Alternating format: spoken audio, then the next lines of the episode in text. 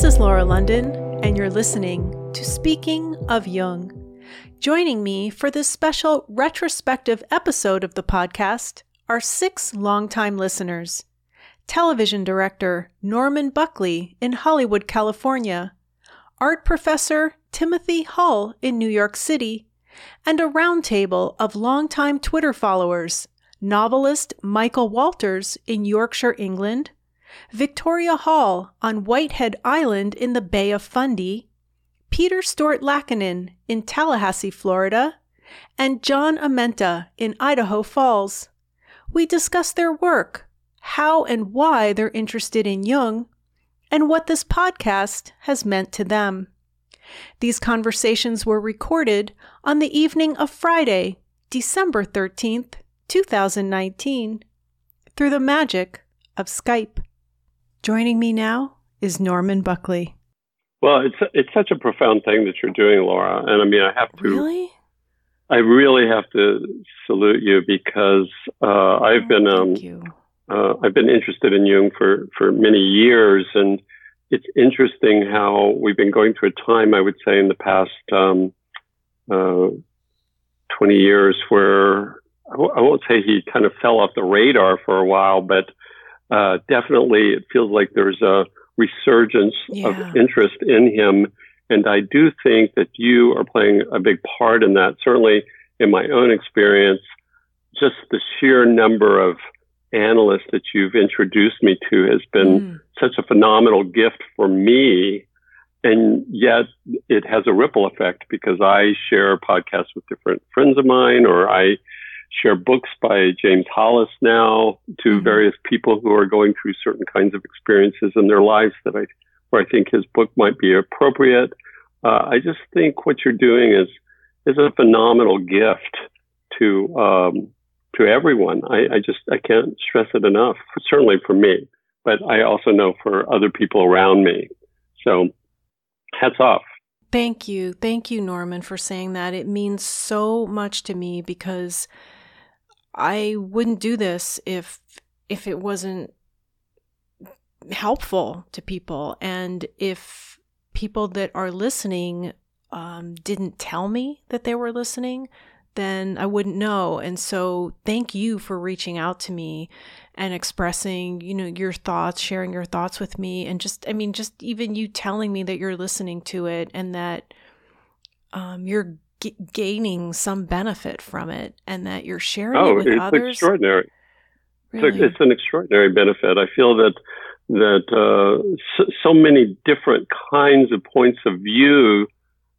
Too, it's like looking at Jung in a prism in which everyone uh, reflects his ideas to me in a in a particular way Mhm. that that make me have a deeper experience. Uh, I I feel that when people ask me, you know, if I'm if I'm religious or if I believe in anything particularly, I say, well, I'm I'm a Jungian.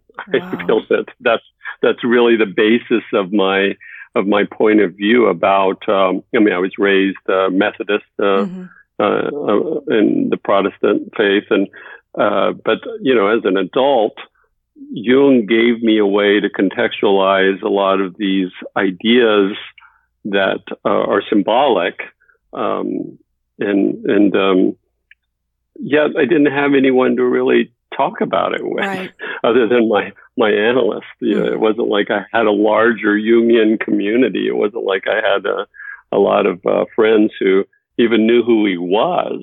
right And um, so to be able to find a, a, a community of people who who are like-minded. I mean, certainly there's the Jung Institute here, and I've been to programs there, and um, certainly there are the opportunities to do that. But there's something about a podcast that's just so immediate and so wonderful. I can hop in my car and and uh, listen to you talk to an analyst, or I can go to the gym and get on the elliptical and listen to Mhm. you talk to an analyst. And and I find that it, it really is um, um, an element that that expands my experience.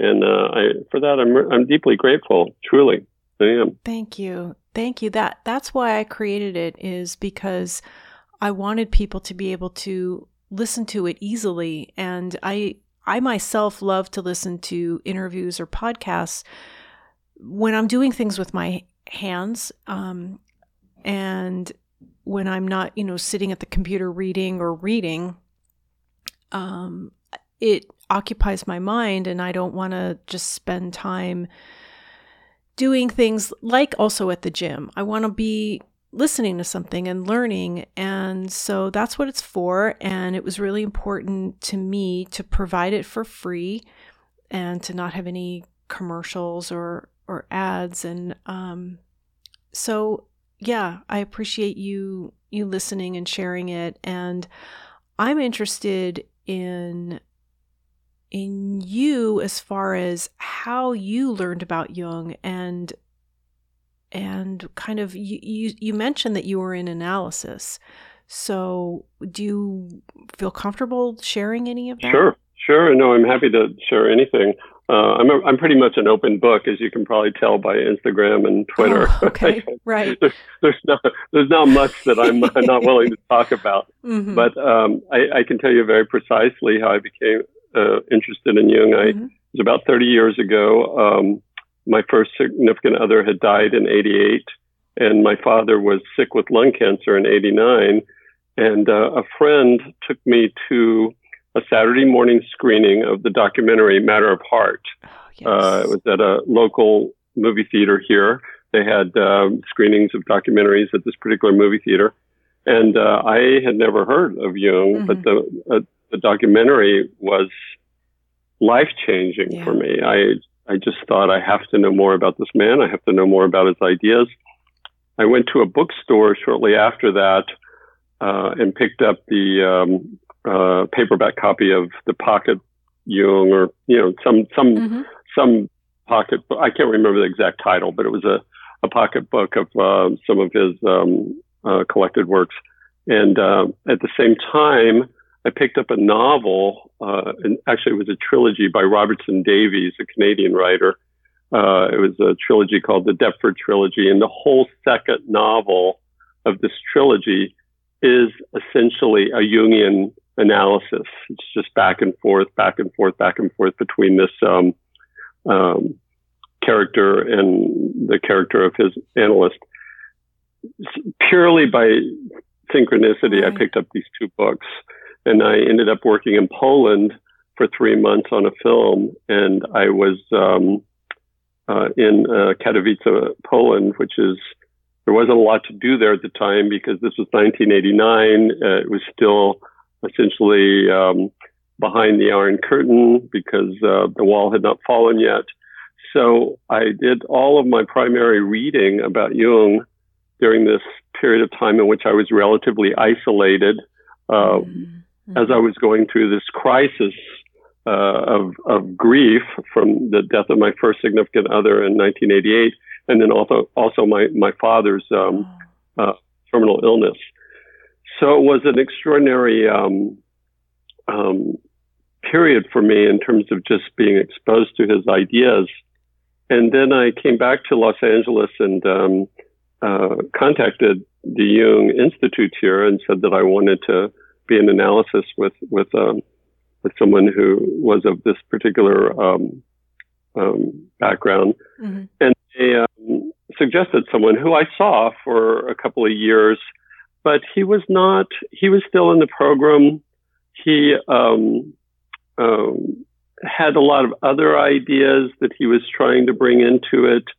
I um, um I, I, I, sometimes um, argued with him mm-hmm. about. I said, "Well, that's not really that's not really in keeping with what Jung was saying." Yeah. Uh, but nonetheless, it was it was a it was an interesting experience, but I, I just kind of fell off of that after a couple of years. It wasn't, it wasn't what I wanted it to be. And then I just kind of didn't see anyone for a long time. And then I, I kind of went through a crisis, um, right around the turn of the millennium. I think it was 2001, actually. Um, I, um, was going through a, somewhat of a midlife crisis mm-hmm. and, um, I was talking to my medical doctor and I said, I kind of feel like maybe I should go back into some type of therapy. And he said, Well, I can uh, give you the name of somebody. And So he gave me the name of this guy, and um, I uh, walked into his office and I sat down and I looked up at his bookcase and I said, "Are you a Jungian?" And he he said, um, "Well, yes." He said, "I'm I'm getting my certification as an analyst at the Jung Institute right now. I'm not quite, but um, uh, yes, I am." And he was the one. I I saw him until the end of his life. I saw him for 15 years, and sometimes. Yeah three times a week during that period of time. A good part of that time, I saw him three times a week. Mm-hmm. It was an extraordinary relationship for me. I I credit uh, him with um, um, so many things in terms of just my own growth. Uh, I certainly feel that my directing career uh, was something that um, I, because I was an editor for many years before I became a director, and mm-hmm. and uh, it was a it was a somewhat huge leap of faith to give up my editing career and become a director. And and um, I, I uh, really credit him with um, um, helping me through that trans- transformation in my life. I um, met my uh, husband David uh, uh, shortly after I started uh, in analysis with him. I I think that I would have talked myself out of that relationship, which was such a profound relationship. My, my, my relationship with my husband was yeah. deeply profound. And I feel that, that, um, my, um, analyst, um, really encouraged me to go deeper into the relationship as opposed to following my usual patterns, which were to find some reason to get out of it. And, right. and so I really credit him with, um, with, with so much good and rich that happened in my life over those 15 years that I saw him. And then my uh, my husband, as you know, uh, passed away five years ago, mm-hmm. and um, during that period of time, my analyst was right with me. Just saw me seven days a week for a good month and a half. Right. Um, really walked me through that that really horrendous period of time. Um, my grief was so deep, and he was right there with me. And then the following year, he called me one day and, and told me, he said, Norman, I have, I have really bad news. I've, I've come down with lung cancer and I feel fairly certain that it's terminal. Oh. And uh, I, um, uh, of course, burst into tears because I yeah. was so grateful to him. But he continued to see me. He, he, he, he basically, um, uh, resigned from his practice, except for me and I, I think a couple of other people. But he continued to see me right up until the week before he died. Oh. And I just, I look back on that as such a gift and such an enormous act of generosity mm-hmm. because he certainly could have said, you know, I, I can't do this anymore and I would have understood. But there was something very extraordinary that was happening in that relationship. And that's, that's one of the things that I hear you talking with a lot of the various analysts that you interview about is that it's not about um, some some quick fix of a problem. It's mm-hmm. not about um, um, some type of uh, uh, faddish psychotherapy. It's it's about a relationship that's really deep, that's really transformative on both sides. Yes. I I would like to think. I mean, this is this is my own um, um, interpretation of the events that led up to his death, but I would like to think that that experience between he and I uh, dealing with my husband's death also really prepared him for his own death mm. because we we talked about these things so deeply and in such um, in such a um, uh, profound way, really analyzing my dreams and and, and also uh, talking about his feelings about what what what we went through together. Mm-hmm. You know, this experience was was um, just one of the primary relationships of my life. So that's uh, pretty much in a nutshell my experience with Jung. But all of these things happen synchronistically. The um, the friend taking me to the movie was was just happenstance. Mm-hmm. The fact that I went into a bookstore and picked up these two books that have such intimate relationship with each other. The fact that um, uh, I went, said to my doctor, you know, I just need to see somebody, and he just randomly gave me this name Right. uh, of somebody with without me saying, you know, I'm interested in Jung. This is really the the discipline that I'm interested in pursuing. All of these things happened almost uh, like like the flowering of a plant. It just happened, Mhm. Mhm. and uh, have always felt that there was something about the experience that just confirms everything that Jung talked about. The self Mhm. once once Yes. that Yes. was uh, happened to me. I get asked the question quite frequently how do I find an analyst? How do I choose an analyst? And wow, I I really don't know how to answer that question because I found my analyst just kind of by chance, you know, a, a story similar to yours. And you can't, I don't know, you know, what do you say to people? It's not like, well, there's this process that you should go through to find someone, to find the right one. It happens or it doesn't happen, right? I mean, what would you say? That's why I included the part of the story about the guy that I saw that was referred to me by the Jung Institute here. Mhm. He wasn't right for me. Yeah. He wasn't for me because I, I, I went to see him. I, I went through the channels that one would, you know, I would think would, you know, like it, Right. it, it, it seemed like, okay, I'll call the Jung Institute. They'll have somebody for me Mhm. he, he wasn't the right one. And, and I, I think that as opposed to allowing that to kind of throw me off of the, oh, okay, well, I guess I was wrong about uh, this whole idea, I just continue to be faithful to the ideas that interested in, interested, interested in me. Yeah. Gosh, I'm having a hard time like forming words. Um, I, I think that the, the thing that finally worked was a crisis that precipitated a certain chain of events.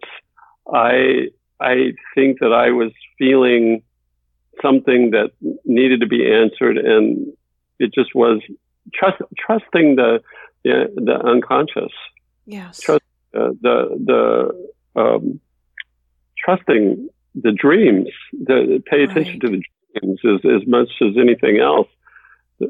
I find that um, I'm I'm a, a big person who writes down my dreams. As you know, I think I've even sent you a couple that you appeared Mhm. in.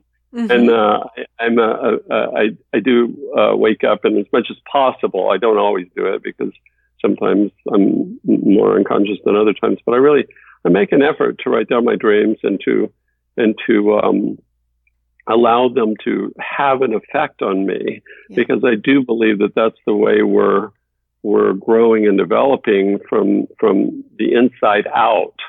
Um, but certainly, I think that when the student is ready, the teacher appears yeah.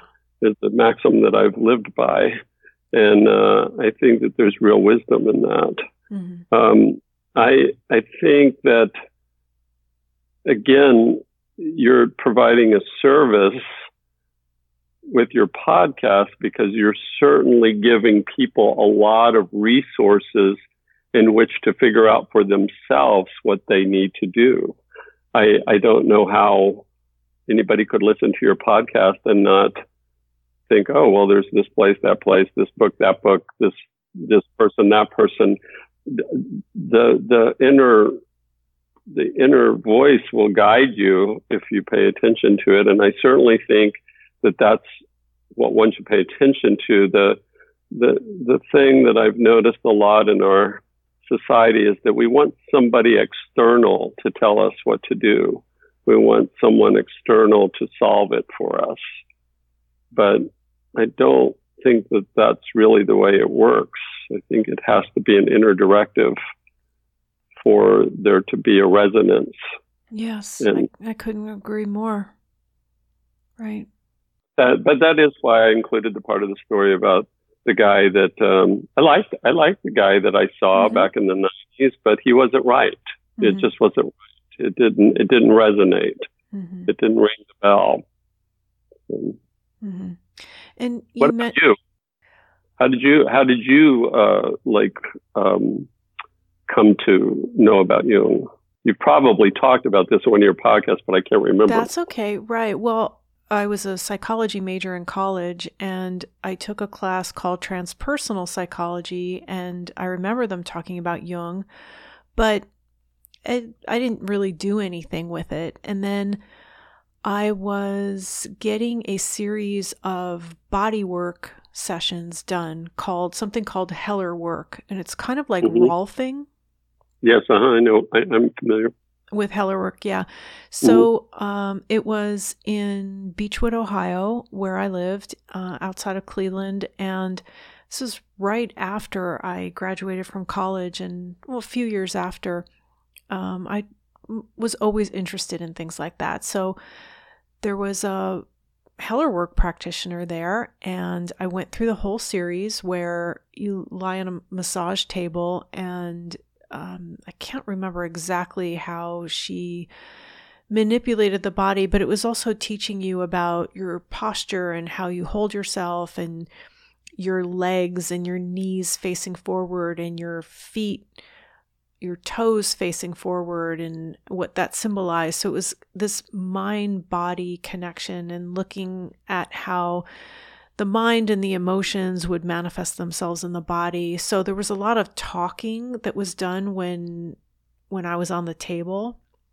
So I went through that whole series and I didn't want it to end. Um, and so then there was an advanced series you could do. And so we did that. And then when that was over, I thought, well, I really enjoy coming here once a week and talking through things. And it was just this very comforting kind of container that I really hadn't had before. And so she said that there was somebody in the office that was training to become a Jungian analyst and that I could possibly start seeing her, which I did. And that relationship lasted for 17 years. So I I would see her once a week and then I moved I left the Cleveland area and did I say Chicago? It was Cleveland. Um, and I moved to Chicago. So instead of ending the relationship, I continued by having phone sessions. And it wasn't as great as seeing each other in person, but I didn't want to end the relationship. And for a period of time, when I left Cleveland, I moved to Columbus, which was in within driving distance. So once a week I would drive from Columbus to Cleveland to have my analytic hour and then I'd drive home. And so I was in the car for about 5 hours a day that on that that one day a week and it gave me time to process things and I it was very enjoyable. So then when I moved to Chicago it was too far away. So we continued over the phone and that kind of also gave me the idea of the podcast because we had these conversations. And I remember starting to take notes. And so every time I would take notes, and she was teaching me things. And I I don't even know if I started tweeting some of it. Um, she would say some pretty profound things, and I have that notebook, and I want to do something with it someday. So anyway, that that was how that went and then um, eventually i i ended that and moved on and i have seen other analysts um, briefly since then but nothing that ever lasted very long. Um, i believe someday i i'll probably pick up you know the the work again with somebody else um, when the time is right well, I feel that way too. Mm-hmm. I I've been thinking lately. I've been having a lot of very powerful dreams lately, which is has made me think that it might be time to to go back into um, um, analysis. Um, I also saw shortly after uh, David died, my husband. Um, I saw his analyst because he was also in Jungian analyst. Mm-hmm. Uh, with he was in uh, Jungian analysis with a with a wonderful woman, and I saw her um, um, a couple of times after um, my um, analyst uh, died, who was also named David, strangely enough. And um, I um, um, saw her, and I talked about continuing with her at that period of time. But one of the things that she said to me that was um, very um, uh, meaningful was she said, Norman, just you have to understand that it's a new analysis. It begins again. It's not like, oh, and we'll just pick up where I left off with with with uh, my last guy, and um, that gave me pause. And also, just because of my work schedule, the way I travel as much as I do, I mm-hmm. I realized, okay, it's not the right timing for this. But I have been feeling again this very strong sense of of needing someone to to um, to go into this experience again with me. And I think unless uh, someone has really been in that experience, it's it's not. You know, I've had people say to me, "Well, why would you do it for so long?" I'm like, "Well, it's not what you think it is. It's mm-hmm. not this idea of going in to solve some neurotic problem. Right. It's it's it's an I it, it's an experience of of working with another person to discover more consciousness, to remain open to becoming more and more conscious, which is an enormous undertaking. Yes. It's not something that one should take lightly. It's not one, something that one should trivialize or be glib about. And and one of the things that I really appreciate about your podcast is you you frequently make distinctions between analysis and and psychotherapy. Right. It's it's a completely different thing. Right. Somebody who's going through a process of um, of uh, trying to deal with um, um, a parent's death or a divorce or something like that, and, and it's feeling all kinds of issues. Yeah, there's short-term solutions in mm-hmm. psychotherapy. I, I wouldn't I wouldn't criticize that or judge that, but it's not the same thing. Mm-hmm. And I do really like the fact that you continue to make that distinction because unless you've really been through that experience, I don't think that one really understands that it's a relationship that's about going deep within your own psyche and discovering things that are unconscious and bringing them up to consciousness as a way of doing a good work, doing a good work for the the whole, not just me personally. It's um yeah. It's it's it's it's hard to it's hard to describe to someone who hasn't actually been through it. Mm-hmm. But um, I, I, I found out was one of the reasons why I started to see my um, analyst more than once a week because I just was overwhelmed with these dreams. And he said, I feel like that once a week is not enough of yeah. a for you. He said, if you want to come more often, and you know, it was a huge investment, but it was totally worth it. That's right. one of the things back in my life, and I feel like, well, that was that was money well spent. It was time well spent. It was uh, it was something that that that provided for me a perspective about my life that has carried me through some very very difficult times, and um, uh, given me uh, also a rich background for the work I do because uh, um, I'm a television director, and I think that um, one of the things that I can say with, with, with pretty much confidence is that actors really like working with me because I'm not dealing with them on a superficial level. Mm-hmm. I'm opening myself to them in a way that that has been based upon on years of really searching my own um, inner life mm-hmm. and bringing that inner life back out to a larger community. And and uh, from you know from my readings of Jung and my readings of the the people uh, around Jung who I really admire, like Marie Louise von Franz and and others. Um, that's that's the work. The work is to to go into this inner world and bring that back to your community at large. Yes. And um, I I feel that uh, that's an important work, and it's a work we need more than than ever these days.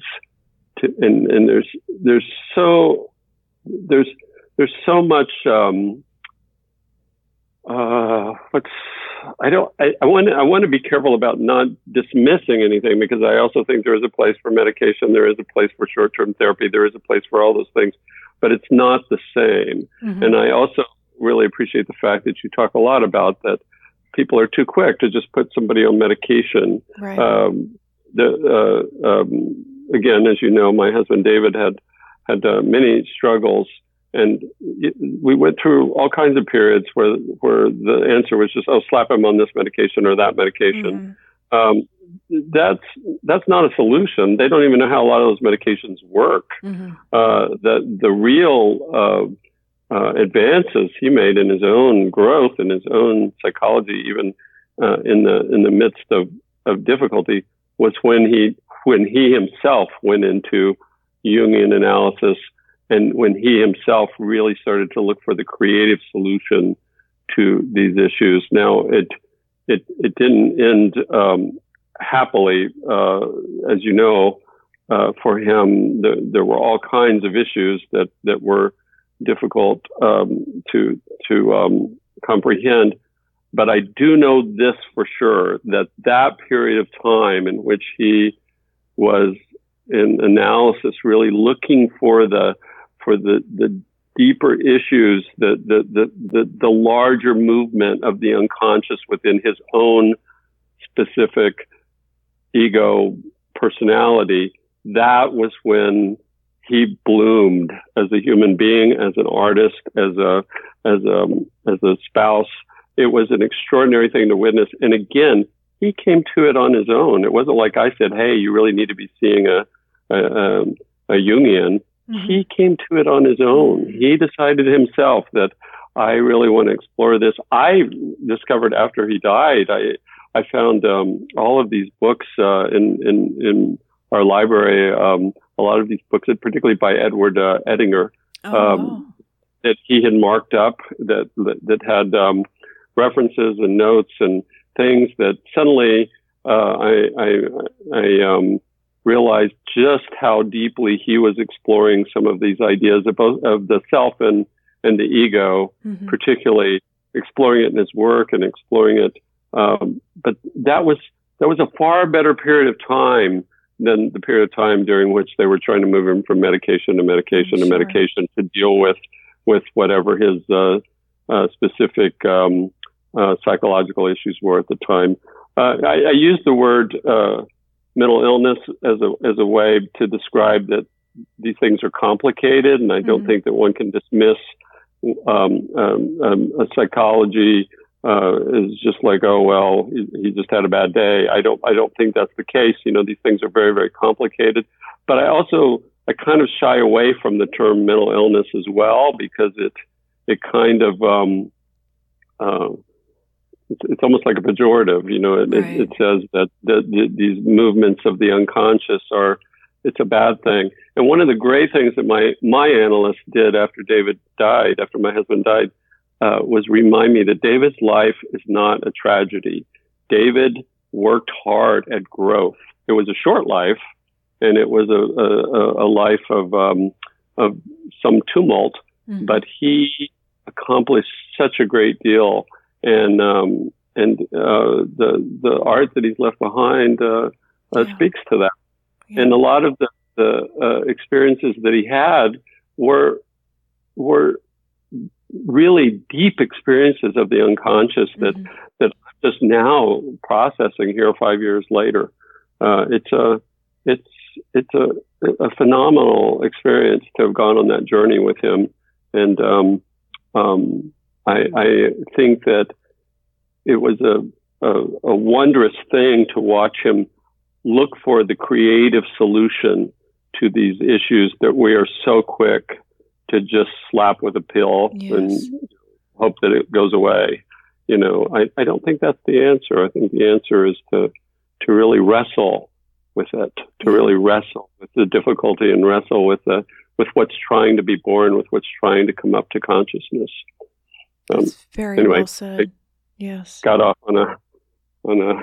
I appreciated that. That there, but very very well said, and it made something clear for me about analysis. It's about the relationship. And it was a relationship that that um, uh, was contained. It wasn't like he and I were not friends. We did not socialize. Right. You know, it was. Uh, I mean, we were friends, but but we we didn't we didn't behave as social mm-hmm. friends, mm-hmm. I should say. It was contained, yes. and uh, I, and and I think that people have different kinds of relationships with with with their own analysts. I, I, I make no judgment of whatever that is, but for me, that was important. it was important for me to be able to go into a room with somebody who I did not feel was involved in any other aspect of my life mm-hmm, and be able to, mm-hmm. to, to, share my life with him. And, and, and it was a, a, relationship with him. And it was also our joint relationship yes. with the unconscious material that yes. we were dealing with. And, and that was extraordinarily um, um, potent. There was so much in that that, that I think that working with um, uh, him made me see things that I could not see in any other way. And likewise, I think that with him too, as I said, as he approached his own death, we spent the year prior talking about death in every session I was in, mm-hmm. which was sometimes, well, initially it was seven days a week, and then, you know, it would sometimes be uh, you know, three times a week, sometimes once a week in that last year. But but we we talked about that because that's what I was dealing with. That's what I was really trying to comprehend was the was the uh, magnitude of my grief, and and and I can't help but feel that it, that was an important um, relationship for him too, for him too in yeah. processing the fact that he had this terminal illness and his approach to it. Mm-hmm. And um, I, I just I think that people can trivialize what happened. It's only what, what has it been like? It's only been a hundred years that this stuff has really been mm. in some type of. I don't even know that before 100 years ago you could even talk about a, a Jungian point of view as much as um, just yeah he was doing work there, but but these are very new ideas. Yes. These are new ideas that are that are being born into the um, the larger collective consciousness.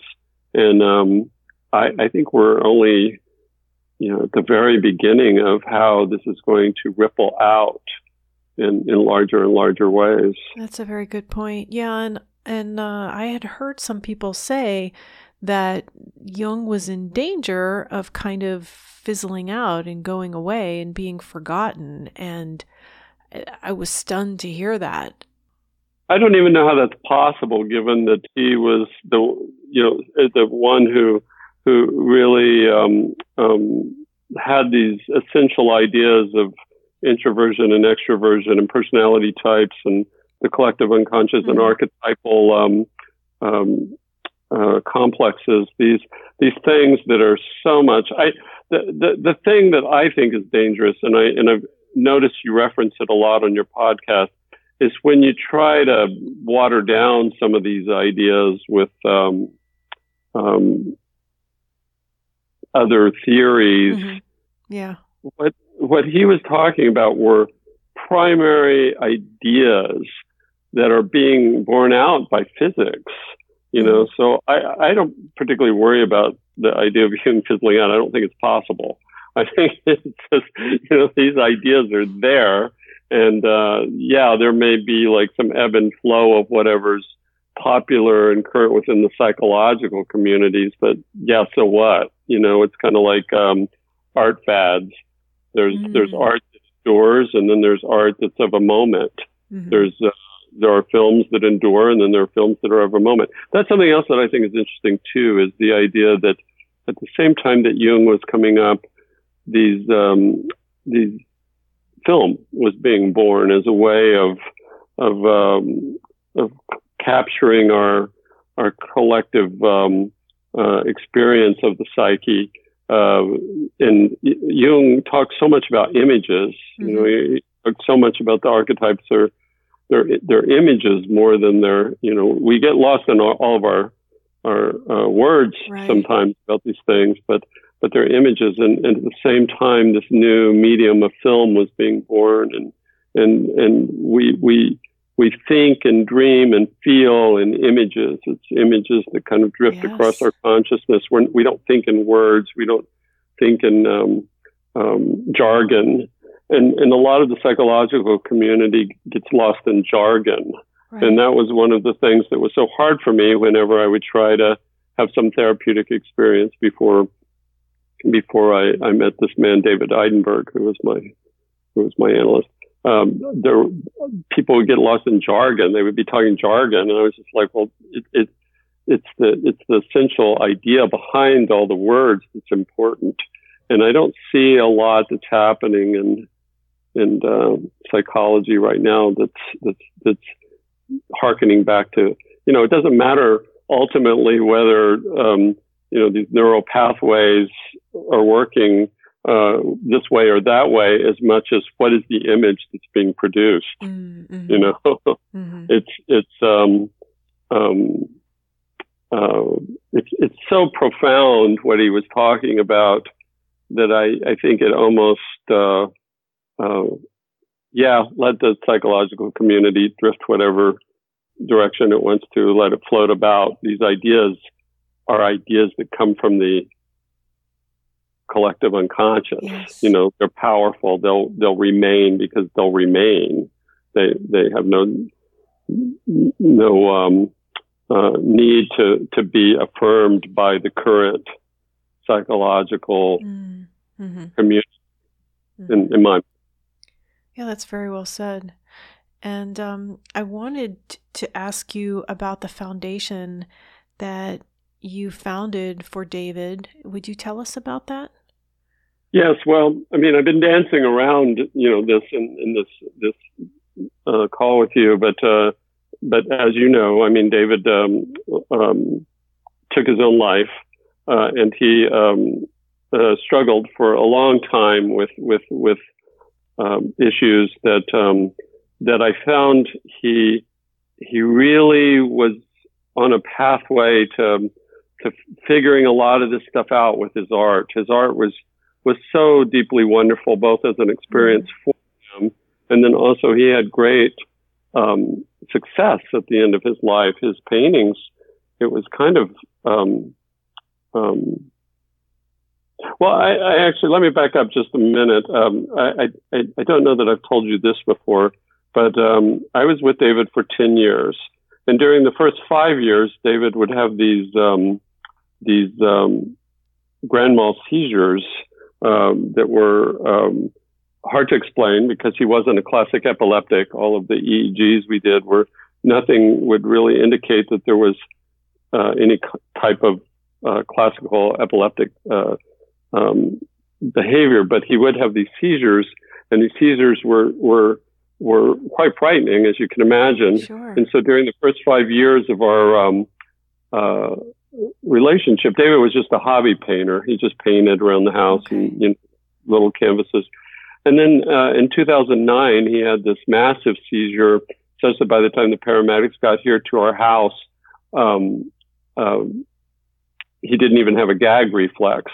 And so by the time we got him to the hospital, it, looked like he wasn't going to survive the night because it was it was quite frightening. Uh, and he was in a coma for about eight hours, and then gratefully he woke up and I, I remember being just so just so relieved and so grateful but he he essentially had this experience that I now think of in terms of, of a deep dive into the unconscious mm-hmm. and he came out of that experience with a renewed um, uh, awareness uh, and appreciation for uh, life in such a way that um, he um, wanted to get off a lot of the medications that I was talking about that he had been on. And um, he painted hundreds of canvases over the next five years. Mm. It's it's just the amount of work he did uh, was was just beyond what I can even describe. And also at the same time, I, as I told you, he he felt the need to to find his own um, Jungian analyst. This mm. woman until the end of his life um, so he he really did a deep dive into these um, into these um, really um, um, inexplicable uh, uh, images and, and and and was just such a fine artist. And his work started selling. Just just all of a sudden, it was just like boom. From going from being a hobby painter and you know thinking maybe I'd sell a painting at a garage sale sometime or give one to a friend. Right. Uh, gallery in Beverly Hills picked him up. He started selling really, really well, and mm-hmm. and up until the end, such that I I only have the paintings that I've decided to keep. I've sold everything of his work. I've sold sketches that he's done. It's just in art collections all over the world. Now, along with this, he felt very strongly that uh, he had a responsibility to other artists and to the the community at large to promote the arts.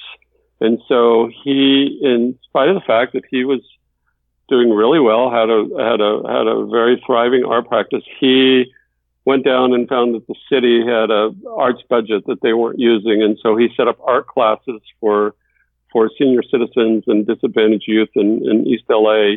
He worked with the Children of War Foundation, which uh, uh, is uh, war scarred um, uh, children who have lost arms and eyes, and set up art classes for for for them. He um, uh, worked with the Art of Elysium with terminally ill children. He just gave himself so fully to supporting others as well as his own work, and and and and told me that we like we had the responsibility. He and I we have the responsibility to buy other artists' work to support other artists. He said, "I I have a very fortunate life. You know, we need to we need to support other artists by buying their work." So when he died, I just felt very strongly that that there was something. Number one, really healing about the power of art. I saw, I witnessed it, you know, until mm-hmm. just the, the, the, the, just the last little bit of time before, before he died. He, he, he had a remarkable, um, I just I can't describe it as any other way than just this blossoming, mm-hmm. and and um, and it happened because of the art. He threw himself in the art in such a way it was a way of expressing his unconscious through his art, uh, and and he felt very strongly that that, that was important for the salvation of our species. that you know we have to really recognize that side of our um, uh, consciousness. And so I was looking for a way to, you know, I'm I'm not a believer in um, um, being a victim. I really wanted to find a way to give meaning to this extraordinary life that he had, and I I really wanted to carry on the ideas that were important to him. And so I decided to, in, in conversations with, with other people who knew him, I, I decided to set up a foundation in his memory that would support artists in their growth and provide grants for them so that they could. A lot of artists just barely get by. I mean, David right. was lucky. We we had um, you know, we're, we're, we were financially stable, but um, a lot of artists have trouble buying supplies. Mm-hmm. Some artists have studio space. Um, so I, I, I felt I felt moved, and again, this wasn't something that was intellectual as much as it was something that I just felt really from internally that the best way to give meaning to David's life was to promote the things that were important to David. And so I set up this foundation, this nonprofit foundation, in order to give grants um, to artists, unrestricted grants, because a lot of grants that are in the art world right now are kind of like, well, you have to do this, that, and the other. A lot of grants go to people who don't need the money mm-hmm. uh, or don't need the the promotion. My grants in this foundation are specifically tailored for artist teachers, people, because he had such a passion for teaching that I thought, well, you know, a, a, good thing to do would be to support those people who teach art so that um, they have the time to deal with their own studio practice. You know, maybe they can take a sabbatical or, or they can do whatever they want with it. I, I don't try to, to dictate what the terms are. Uh, but then also, um, mid-career artists, people who maybe haven't gotten the the attention that they um, that some of their peers have. So somebody who's been working for a long time in the arts. We we have different kinds of grants, and we're always changing it up each year or two. But we've we've thus far given out seven grants, and earlier this year I had a group show of all of those artists. So I, I feel very good about that as a as a way of um, dealing with um, um, the meaning that I needed to find in this experience. Yeah. I think we're meaning seeking creatures, and Yes. I think that the worst thing one can do is go into a whole. Well, look, I mean, it's part of the grieving process to roll into the fetal position and go, oh, woe is me. Why did this happen to me? But I think that coming out the other side of that, you have to do something with those feelings. And to keep David alive um, in, in the, the sense that was most important to him was really important to me. And so that's my, that's my um, foundation. It's called the David Whaley Foundation. And I'm, I'm, I'm very grateful that I've had this opportunity because I'm seeing within the artists that we've supported thus far real growth and real um, um, opportunity that um, uh, makes it feel that what we've done is a, is a good thing. Yeah. That's Um, wonderful. it, it's important to me to uh, give back in the way that I can, and I, I think that that's something that um, I really do believe is in keeping with a lot of what I hear on your podcast. You know, it's everybody has their their own path. Uh, we- we're here to to find our individual path. Not everybody can serve in the same way, but how can we serve? Right. And uh, just hearing you talk about the podcast and how you you you you you did it because you felt an inner need to do it. It sounds Yeah. like, Yeah. and that that's that's extraordinary to follow that dictate and to not even know how the the ripples of that are going to manifest is one of the most beautiful things about it.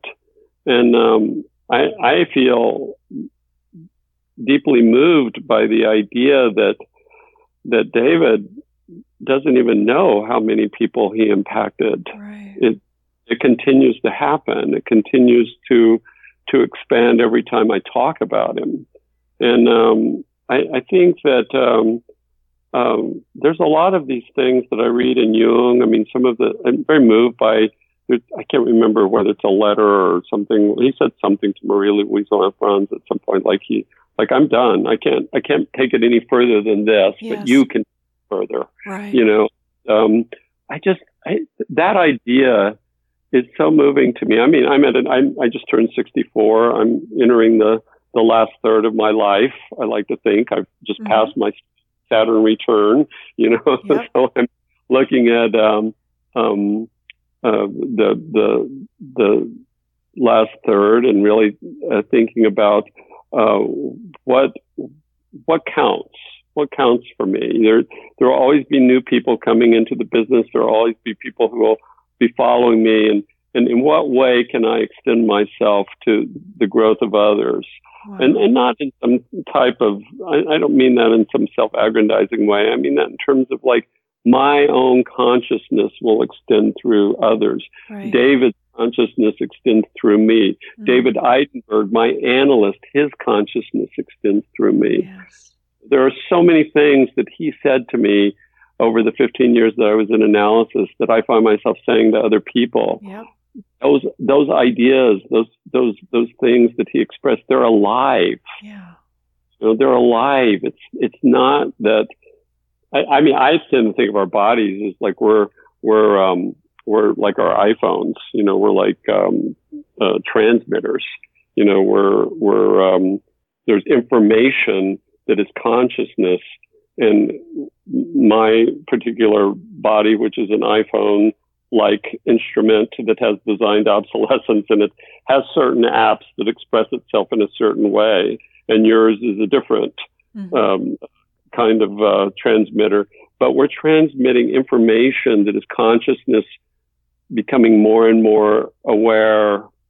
Um, and, and, and there's something quite beautiful about that idea that the information still exists. The information that was David, the information that was David Eidenberg, the, the, the information that was Jung, the information that was Marie Louise von Franz. It extends every single time someone someone says something about what they've um, read or heard or conferred about. Uh, There, there, yeah. There's something extraordinary about that, and and so each person then is tasked with finding meaning and, and expression of that in the way that's best for them. And um, I, I, I, work to do that. I wake up in the morning and I think to myself, okay, in what way am I going to be a little bit more conscious today and, and, and offer what I have up to, and, and, and I, again, I don't want that to sound highfalutin. I don't want it to sound, you know, like with any kind of, um, oh, how grand, you know, but just, just, it's, it's the movement of, of these ideas forward down down the field. Yes. You know, that's it. Wonderful. Wonderfully said. I think uh, we'll leave it there. Wow. I really have enjoyed talking to you, uh, Thank you. Laura. I, like I said, I feel like I know you really, really well just from listening to over 50 hours. How many, how many podcasts have you done? I've done 51. This is 52. Yeah, and so at least 52 hours, probably a lot more because some of those podcasts are long. Yeah. And uh, some of them go on like an hour and a half. So what, like 60, 70 hours I've listened to your to your uh, oh. ideas as you interact with all these different people. I feel like I know you a lot better than you probably know me, but it's kind of great, you know. I appreciate uh, that so much. I can't even express how much I appreciate you listening and being so supportive. Your supportive words, and every time you message me, it just it it makes me emotional, Norman. It really oh, does. Nice. I, I get very emotional well, with you. Um, I just feel like you're a real kindred spirit, and the fact that you reach out to me and you share your thoughts with me, it, it means so much. So well, you you show up in my dreams. So I, I feel like it. I have to. I love I, it. I, I was looking back actually today. I was looking back at one, and there was this one that was really great because um, I always see uh, whenever I dream, I frequently dream about pools of water. And I always feel that whenever I dream about pools of water or, or the surf or the ocean or anything like that, I, I always think, okay, in my mind, that really is, is about, is about the unconscious. Yeah. It's about that part of me that's going into the unconscious. And there was this one dream that I sent to you some time ago right. where I remember you were standing on the edge of the pool and you were looking down at me and saying, you know, that's just the complexes. there are these bubbling lights in the water. And I and I thought, God, that's just so appropriate because that's essentially what your podcasts have done. Mm. Your podcasts have really been like these bubbling um, uh, lights in, in in the water of my unconscious, you know, that are kind of reminding me, like, oh yeah, pay attention to this, pay attention to that, pay attention to that, and that's that's a gift. So uh, I really, uh, again, I, I, I, thank you so much for everything you do. I, it's really, it's really been a service to me personally, and I, I, I just think that if, if for no other reason were you to have done these podcasts, but just for me, as far as I'm concerned, that's enough. I appreciate that so much. Thank you so much from the bottom of my heart. Really, thank you, no, Norman know you're doing it for a much larger reason too. I I, uh, I joke about the just for me part because I do really think you're making a real difference, and I know that a lot of people in the Jungian community, I can tell with some of the way that these these various analysts respond to you, they recognize it too. You're you're moving it into a different zone for people, and and and and um, really evidenced by some of the wonderful people you talk to. I mean, my God, sometimes I just think, oh wow, you know, yeah. there are all these people, their, there are ideas, and also I, I, I know you have to go, so I'm, I do not want to keep you, but just also hearing them talk with you, and then being able to go back to their books is so much better oh, right. than with the book itself. Mm-hmm. You know, because I was I was um, I was trying to read one book, and then you happen to interview the person that um, had written the book, and um, I, you know, I, I couldn't get into the book before I, I, I didn't have a voice. I didn't have a right, right. A, a, hook. I didn't have. Mm-hmm. I didn't know who was, and so the ideas were were were just they were almost. It was almost too left brain for me. You know, it just was just words, just yeah, words. Yeah and then and then listening to you talk to uh, the person on the podcast, I was like, oh, I see. Oh, I see. I get it. I get it. And and then I'm able to go back into the work itself with a new perspective. And I think that's a really wonderful thing about the podcast too, because I do think sometimes we get caught up in in in, um, in particularly writing that's too academic. There's a lot of writing Yes. that just has a has a academic flavor. It's like it's hard for me to like I read it and I go like, what? I don't know. I don't understand that Yeah, concept. Me too. But then hearing, hearing some of these people just kind of talk about their ideas in a really straightforward manner, yeah. then I go back and read it in a way. I've, I've been finding it particularly helpful with these commentaries, these um, these red book commentaries, because I, I oh, bought that right. Yeah. Murray Stein and and um, um, you know reading some of these commentaries is so much more interesting after hearing some of these people speak. If Mhm. that makes sense. Yeah, absolutely. anyway, thank you so much for for asking me to do this. This has just been uh, a treat. It really has. Oh, I appreciate your time. Thanks for your willingness to do it. And I love having you be part of the podcast now. Yeah, yeah, me too. Exciting. Okay, Norman. so I hope I hope we stay in touch, Laura. Let's uh, let's Oh, definitely, definitely. plan one of these days. I'm going to make it to Chicago, Yep. and I'll take you out to dinner. I look Yep. forward to that so much. Oh, I would love that. And joining me now is artist Timothy Hull.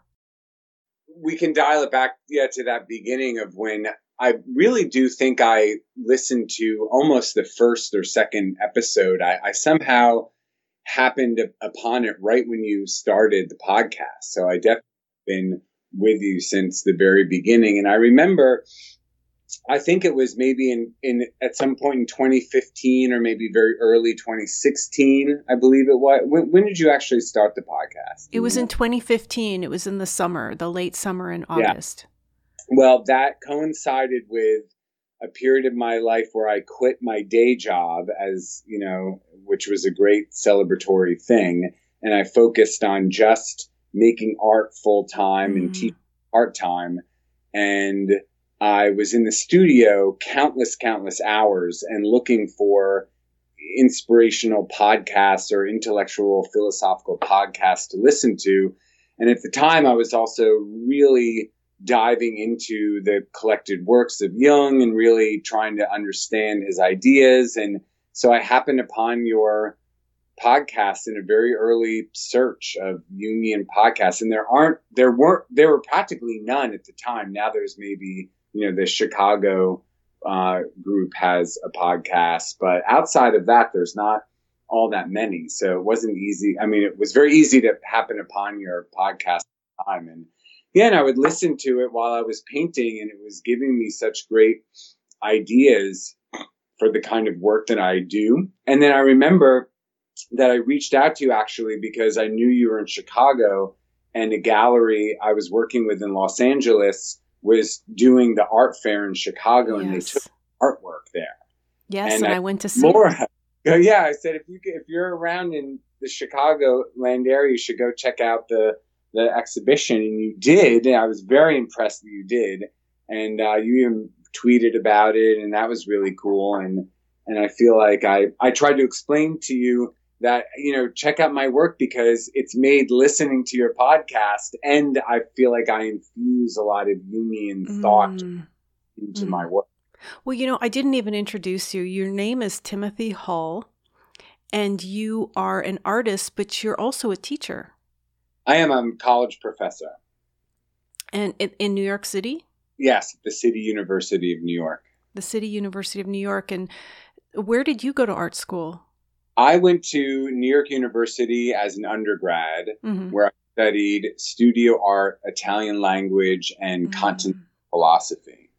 Because so I went to the Gallatin School of Individualized Study at New York University, where you develop your own sort of ad hoc major and curriculum. Okay. So that's why I could sort of study all these sort of disparate things. And then I went to graduate school at the Parsons School of Oh, Design, wow. which Okay. is the leading art school in New Mhm. York, and Yeah. painting and drawing there. hmm And so, where did Jung come in, into the picture? You know, that is a very murky question. It Mhm. sort of crept up on me. I do remember in undergraduate at, at NYU when I was doing my sort of thesis in the Gallatin School, you had to come up with a great books curriculum where you had to. Oh, I you- love that. Yeah, you you sort of said, okay, as in my senior year, I'm going to read like 25 great books and build my sort of thesis around these great books. And my one of my painting professors said, "Oh, you really should include in your in your great books Jung's uh, Man and His Symbols." Mm-hmm. Um, and that was sort of a pop culture kind of book that actually my my grandparents had, and I inherited really? them. So I threw that into my list and I remember reading it and being very compelled by the ideas and very taken by the ideas. But then I quickly went to live and work in Florence, Italy right after graduation and I threw myself into sort of renaissance and in the humanism aspect of things and sort of left Jung on the back burner and um, and didn't really come into deep Jungian fruition until probably around 2015 when I was diving more into where are the images that I'm working with coming from? How do they operate in the world and through history? And why am I using them? And what are their functions? And I went back to man and his symbols. And that felt too elementary to me mm. at that point. So then I started to go more into primary source material reading, um, more directly Jung's works. And it started to make a lot of sense to me. Yet I've never been into Jungian analysis, but I would absolutely mm-hmm. love to. Mm-hmm. But up in this region now, there isn't a very close by analyst. So I'm waiting for one to sort of appear in my life and then I shall go. Mm-hmm. But so do you drive into the city every day? I do. I do drive into the city, but um, into the sort of more outs- outskirts of the city because I don't teach in Manhattan. I teach at Lehman College, which is oh, part of the, okay. and it's in the Bronx. So I sort of drive in and then come back, come back home. But you know, it's interesting about. I just want to circle back to mm-hmm. the idea of Jungian analysis. I don't feel like anything in my life has has made me feel like desperate to get into analysis, but I have always felt like if I'm open to it and if the timing was right, right. and if the situation presented itself in a sort of like if the unconscious sort of yep. presented the situation, then I would walk readily into it. What a great attitude. I love yeah. that. Yeah. And you've taken classes at the Jung Institute there in New York, is that right? I did. And I, I took a, a sort of introductory class. Um, and you know, now my mind is blanking on who I took it with. Um, but it was not very, it wasn't very intensive. It was sort of like an introductory type of situation. And I must say that the, it was very problematic because it happened during the election in 2016 when okay. I was taking class. Mm-hmm. And it was about 12 people in this class, maybe less, maybe fewer people, maybe eight people. And there were a few of them who were very sort of pro Trump and a bunch of people who were very pro Hillary. And of course, the whole class sort of just, oh no, just, just d- disintegrated into political yeah. discussion that was very vitriolic and sort of alienating. Oh, no. And so I ended up not going to the to all the sessions of this class because I felt like that you know that that just the emotions and the energy was so intense during that time right. that that I I just felt like I was very unnerved that it had entered into this arena which felt like it didn't need to be in at the time but then yeah. I think looking back those archetypal energies were just bursting out everywhere. Yes, good point. and they still are. Look yes. at the Brexit and the the vote in, in England yesterday. I, you know, I look at all of that through a, a archetypal lens because mm-hmm. it's the only way it makes sense. I know, right? Yep. If if you if you can't get into Jung and look at it in that sort of perspective, then it makes no sense. So that's why I think that that um, John Dourley was onto something when he said in in uh, his interview with you that Jung, Jung's attitude provides a hope for humanity more than any other tradition. Yeah, I agree with that. But Tim, we get we get so I, I there's so many adjectives I can I can use right now. We get so criticized for having that stance. And Gary Sparks, I I think it was on the third the third time I interviewed him, I said, you know, what about these people who say we're deifying Jung?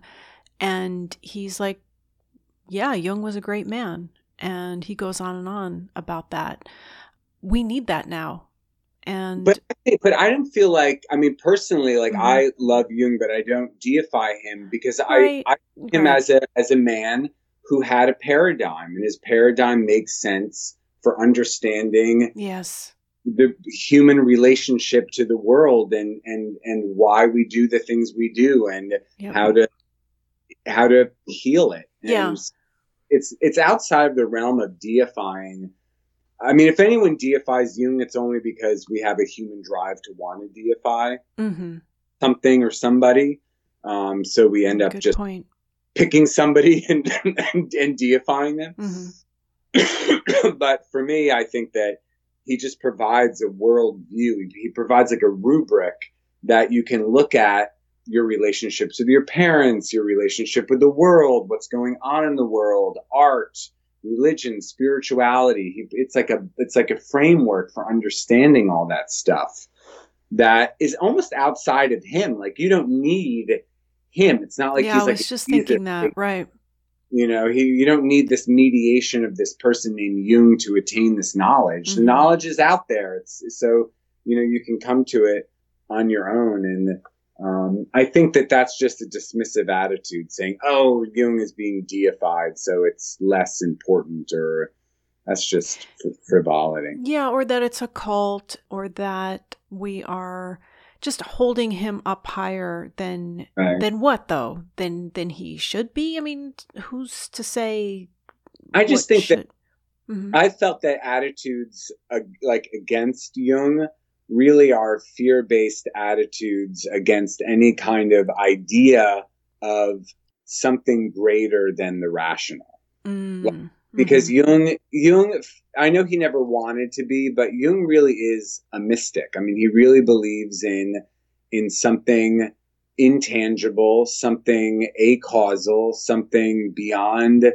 you know, the scope of the everyday. I mean, he believes in the rational and the everyday and the, right. the but he also believes in the in the efficacy and the reality and the potency of the invisible world. Yes. And that's vital. That's that's that's what we need. We can, you know, we that's that's healthy in a way. But people are afraid of that. They're afraid of oh, what yeah. they can't see. They're afraid of what you know is unidentifiable. And sometimes I think about separating the person out from the material instead of focusing on who said this. Focus on what he said and talk about that. But I, I don't know. I'm not comfortable with that fully. Um, but yeah. to not make it about him, but rather about what he said, I don't know. Is that fair? Because he wasn't just preaching. This was this was experiential, right? It was what he learned over the course of working with people for decades. Yeah.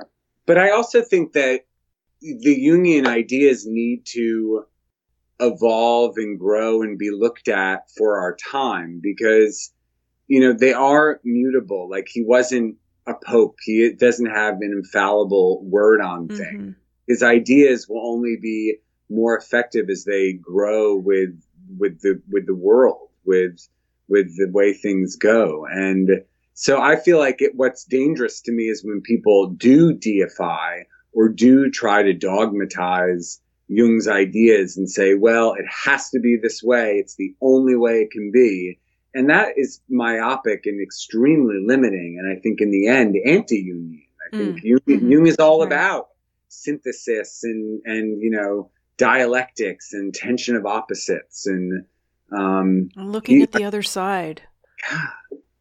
I mean, it's that tension of opposites. I teach that in my classes all the time. Oh, nice. Tell me how. How so? Well, here's an interesting sort of Jungian thing that I do in my two dimensional design class is we create mandalas. Mm-hmm. And the lesson is uh, symmetry and asymmetry. That's the sort of ostensible lesson. But the deeper lesson is the, the concept of the mandala as a symbol of the self. Mm-hmm. That idea is totally taken from Jung. Mm-hmm. And so I have the students create two mandalas side by side, one that uses perfect radial symmetry and one that uses asymmetry. Okay. So one mandala usually symbolizes something very rational and structured, and the other one usually symbolizes something very sort of chaotic and Dionysian. And so I have them put them side by side, and I call the the project the tension of opposites, the, and which is also sort of a Jungian term. Oh yeah. And so then I have them explain to me in the critique, okay, what are these mandalas symbol symbolize to you? Mm-hmm. Like, uh, like what was your your what were your feelings? What were your thoughts and your ideas in creating these two? And then I ask other students in the critique to tell me what they see in those mandalas. And that's always interesting. So then we we end up having these very Jungian discussions without actually having like a psychology class. Right. And you don't mention Jung. I usually do mention Jung, but okay. not in a didactic way. I'll okay. just say, oh, the great Swiss psychologist Carl Jung said such and such. Mm-hmm. But I don't make it like a, um, a, a you know, a Jungian based thing. Right. I'm really curious about your work, your personal work, your art, the art that you make. So you teach, but you're also an artist. I am, yeah. I, I mean, I teach art classes. I have painting and drawing and two dimensional design at the college level. And that does feed my inspiration and, gets me sort of out of the studio and working with people and disseminating my ideas, which is great. But primarily, I'm a studio based visual artist, and. I'm most happy when I'm in my workspace making paintings and drawings that are you know shown in exhibitions or art fairs and sold and that's you know it's commerce and that's how i make my living mm-hmm.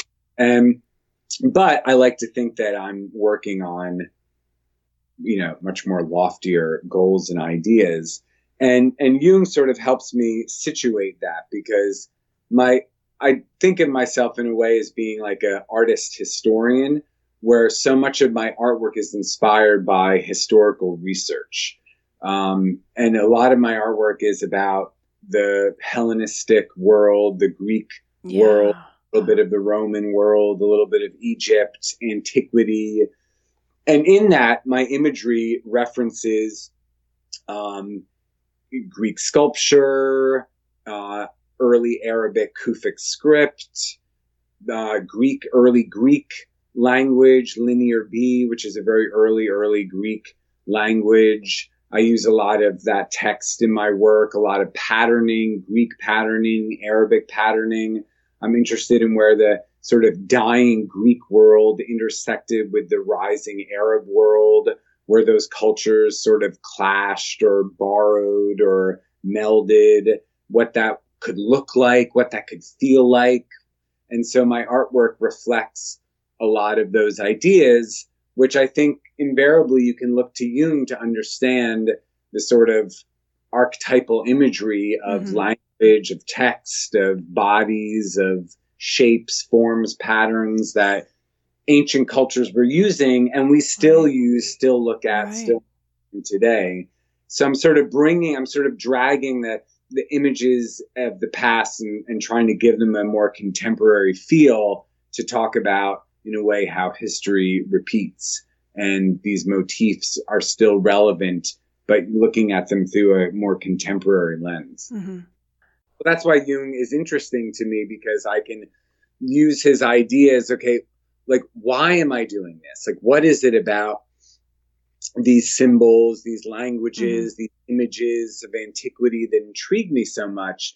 You know, and, and I sort of vacillate between, oh, well, maybe I lived in in these places in a past life and I'm sort of trying to re-relate with them in my contemporary life. And you know so I go there to this sort of like spiritual reincarnation mm-hmm. degree. But then I also think okay how am I continuing the, the story of history? How am I how am I in a conversation with people 2000 years ago in today's world? Mm that that gets me really high. Like when I think mm-hmm. about oh, someone two thousand years ago sort of carved this script into a wall in a mountain desert, And here I am taking that script and like enlarging it onto a huge oil painting and presenting it in a contemporary art setting. Mm-hmm. So, like, somehow that person 2,000 years ago is now still in dialogue with the world. Yes. Through my artwork. Right. So, it's like a telephone line through time where we're communicating. And I think that there's something really enthralling about that idea. I, I love that. Uh, this is fascinating. And in the interest of time, I wanted to ask you what you thought of the Red Book. Well, okay, I admittedly I do not own the Red Book. Mm-hmm. I'm sure you've seen it, right? I've seen it, yeah. I, am like, I want to own it, and I've even sometimes like lied to people. I'm like, oh yes, of course I own the um, well, it's expensive and it's huge. Exactly, but I'm very familiar with it, and I've looked through a lot of PDFs of it, and I've seen a lot of the imagery, and I'm very inspired by the ideas of Jung expressing his psyche or unconscious through the Red Book, and I find that to be. I mean, when I look at some of his artwork, I'm like, wow, he was quite a talented artist in his own mm-hmm. right. Um, and I love. I tell you, one of my favorite artwork of his actually are the stone carvings yeah. that he did at uh, the lake house. Yes, in Bollingen, right? The, the Bollingen wood car- uh, stone carvings are so intriguing. I love the idea of carving in stone that you know man was carving in stone thousands of years ago, and here's Jung carving in stone. Mm-hmm. It's so elemental he is one of the great men of the 20th century. He definitely is, and I think he is not. I I personally do not think he is recognized. Mm-hmm. Why? I I've come to believe that he is probably one of the top five most important people of the of the 20th century. I mean, mm-hmm. he and and and one of your guests, I can't remember who it is, said that Jung probably will not be really understood for another like hundred or more right. Years. Well, I hope people are still discussing him and reading him in a hundred years. And I think that my the latest episode I did, 51 with Anne Casement, where we talked about mm-hmm. Jung's shadow, if you if somebody picks up on some of that about Jung, Jung's shadow qualities, some of the things that he said and did, but that's why we should love him. I mean, that's why that's what makes him a human being. It, but it takes, I think, somebody who's pretty conscious to see it that way. Right. I mean, I, I always resent and hate people who, I, I'm sorry, not hate, but I resent people yeah. who, who try to cancel someone out mm-hmm. just because of something human about them. Something exactly where they exactly, failed yes. in something where it could, you know, and and it's that idea of um, this this the rascal, the sort of sly one, which uh, Kenneth James talks a lot about in relation to um, Jung and Gurdjieff, because I'm also a student of Gurdjieffian mm-hmm. ideas, and and Gurdjieff is the same way. People, you know, some people consider him like a god-like type of figure, but then other people say, oh, well, he did this bad and he did that bad, and and but his whole I, his whole thing was he was he always would say i'm a human i do bad things. Like that's i'm not a god i'm just you know a regular person. Even jesus said the same thing for crying out loud. Mm. you know and so when we feel like we can't acknowledge someone's shadow um, that's that's very detrimental to their idea very well put. Well, uh, I am going to bring in some other guests. I don't know if you wanted to stay or if we will end here. I think maybe we should end here. I think this is good. Well, I appreciate this time. Thank you so much. Thank you, Laura. I just also want to just publicly thank you for your podcast. It's really great. It's really smart. It's an inspiration, and I just love it. Thank you so much for being so supportive and for listening, for your interest. And you inspire me. And I'm going to put ah, links great. to your Instagram. Also, we didn't mention that um, you're you do some work with the tarot. Yes, I've done tarot readings, and I had I still have an Instagram uh, that uses Jungian idea. Well, I, I talk about the tarot through Jungian ideas, mm-hmm. which is a whole other. I mean, we could have a whole other conversation about Jung and the tarot and and um and how interesting that is. Well, I'll put a link to that on the episode page, and maybe we'll speak again. Okay, Tim. Wonderful. So great to finally speak with you. Thank you again. Good night.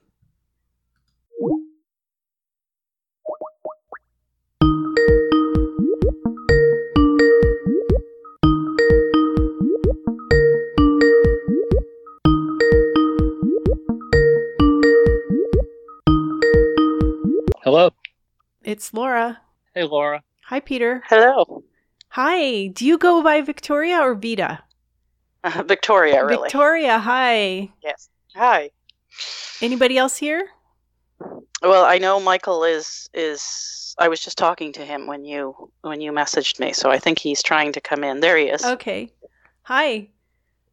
Oh, hey. How do you answer? you uh, click on John, hello, are you there? yeah, this is me. Hi. I'm sorry. Hi.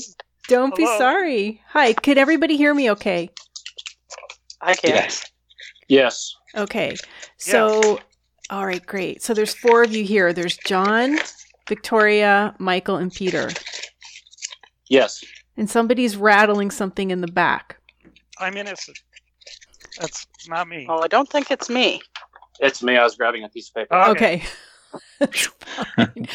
um, hi guys. So feel free to talk about whatever you want to talk about. I really wanted to have more of a conversation. That's what has been difficult about this podcast because what I had envisioned is having conversations. Mm. And a lot of these analysts are professors, they're lecturers, they're they're teachers and they give presentations and they they do classes and they teach analysts in training and so they go on and on and on and so many times i'm wondering if the listeners are saying oh my god i can't believe she's not asking this or she's not stopping them. That's one of the most difficult things about it is that i do want to have more of a two-way discussion and it almost never winds up like that i just let them go because it's about them it's not about me um, I listen to other podcasts, and so many times I hear the hosts talk about what they know, and I don't care. I don't care about what the host knows. I want to hear the guest, I want to hear the expert. And so I try not to do that. But then I think, well, people are going to think I don't know what I'm talking about. You know, people are going to think that I don't understand. And then I have to ask questions. And then I think people think I don't know this. Not that I know everything, certainly. Um, so it's always awkward. There's just always something very awkward about the whole thing. Well, yeah. Peter here, I just wanted to comment that um, I understand that you might not be getting to where you thought you were going to go with having a more conversational style with your podcast, but mm. I personally really value the fact that you do let them talk Thank because you. it's really refreshing to let them reach the end of their train of thought. Mm-hmm. And yeah. yes, sometimes it's kind of obvious that they're slipping into their shtick from lecture or teaching yeah. or whatever, but still, there's still a lot of quality information and a lot of value. yes, that. it is. And I'm thinking, where else can you find this? If, if, part of the reason why I'm doing this is because not everybody and myself included can attend these lectures. And then, yeah, maybe you can download it somewhere, but you're, you're not I don't know. You're not what? I just, I'm trying to make it more personable. Um, and I don't know that I've accomplished what I wanted to accomplish. And I've wanted to stop so many times, but I can't stop because I just think the information is too important. So I'm going to let you guys talk. well, I was, I, I was just going to make one more comment. Um, I think that. Um, I'm sorry. No, this is I'm sorry for laughing at. It. I understand what you're saying, and it sounds really good. And I think I understand what you're trying to get to. Is my mic working? First of all, yeah, but you know well? what? I need okay. to introduce everybody because I know it's, I know your face. Well, sorry. I don't. I know some of your faces, but I don't know anybody's voice. So well, that that's the weird thing too, because I I know your voice, so it's almost like I know I, Yeah. you know, I, I know you better than you know me, Right. and I know Vita from the social media. It's kind of a new phenomenon now, and you know, you you get to know people on the the media, but then you never really meet them face to face until now. I don't even know who's you- talking. Is This is John. This I'm sorry. This Hi, is John John. Amenta. Yeah, the only guy that hasn't written a book and uh, is not a professor in uh, in uh, which is a much you know it's quite a quite a thing to be able to do or as Jungian analyst. So anyway, I'm talking. It'd probably be good to to introduce all your folks. So let me stop talking, Laura. no, that's let okay. guide this process. John, So- I haven't I haven't written a book either.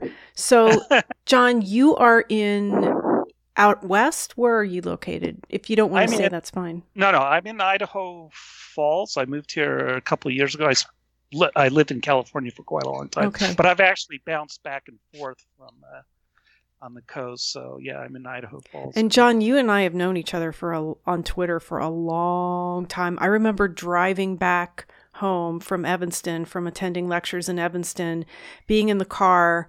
Um, I don't drive, so somebody else was driving and tweeting from the notes I had just taken. And there you are liking the tweets. And we started doing that years ago, like I know 10 years ago. It's just gone by like a like a flash. It's Yeah. just- that's yeah. That is a. It's it's hard to believe it's ten years. I Yeah. know. If probably more. Okay, so Peter, Yep. Peter, are you there? Hi. Do you Hi, want to everybody. introduce yourself? Um, my name is Peter Lackinen. I live in Tallahassee, Florida. Uh, I also have not published a book. Um, I was um, in a Jungian process group for about 10 years, and where we met weekly and uh, interpreted each other's dreams and worked on our stuff, all within the framework of Jung's model of the psyche. And um, I'm just, I, I, I self identify as a Jungian, and uh, I discovered Laura however many years ago. Mm-hmm. And uh, And Peter has edited a few episodes of the podcast. I want to thank you again for that, Peter. Oh, sure. when. I was happy really, thank you, when I was really struggling with sound. Okay, and you're in Florida. Yes. Michael, are you there? I am. Um, I've got uh, my mic muted when I'm not talking. I, I thought I don't know whether that's a good thing or not. It's Um, so good to hear your voice. This is brilliant. I've just I'm just sat in my lounge on my sofa with like a big fat smile on my face. Keep talking. Keep uh, talking. Yeah, I've seen. I've seen you guys on Twitter for so for so long I know. for so long, and um, I was just saying to Victoria we had a very very quick chat before we came on because um, uh, I wanted to know whether my mic was working and uh, and to say to say hello first. And like Twitter is great, but it often like it's only when you realize you're going to talk to a bunch of people that you've known for years that you kind of realize that you know it's a it's like a, it's also a defense.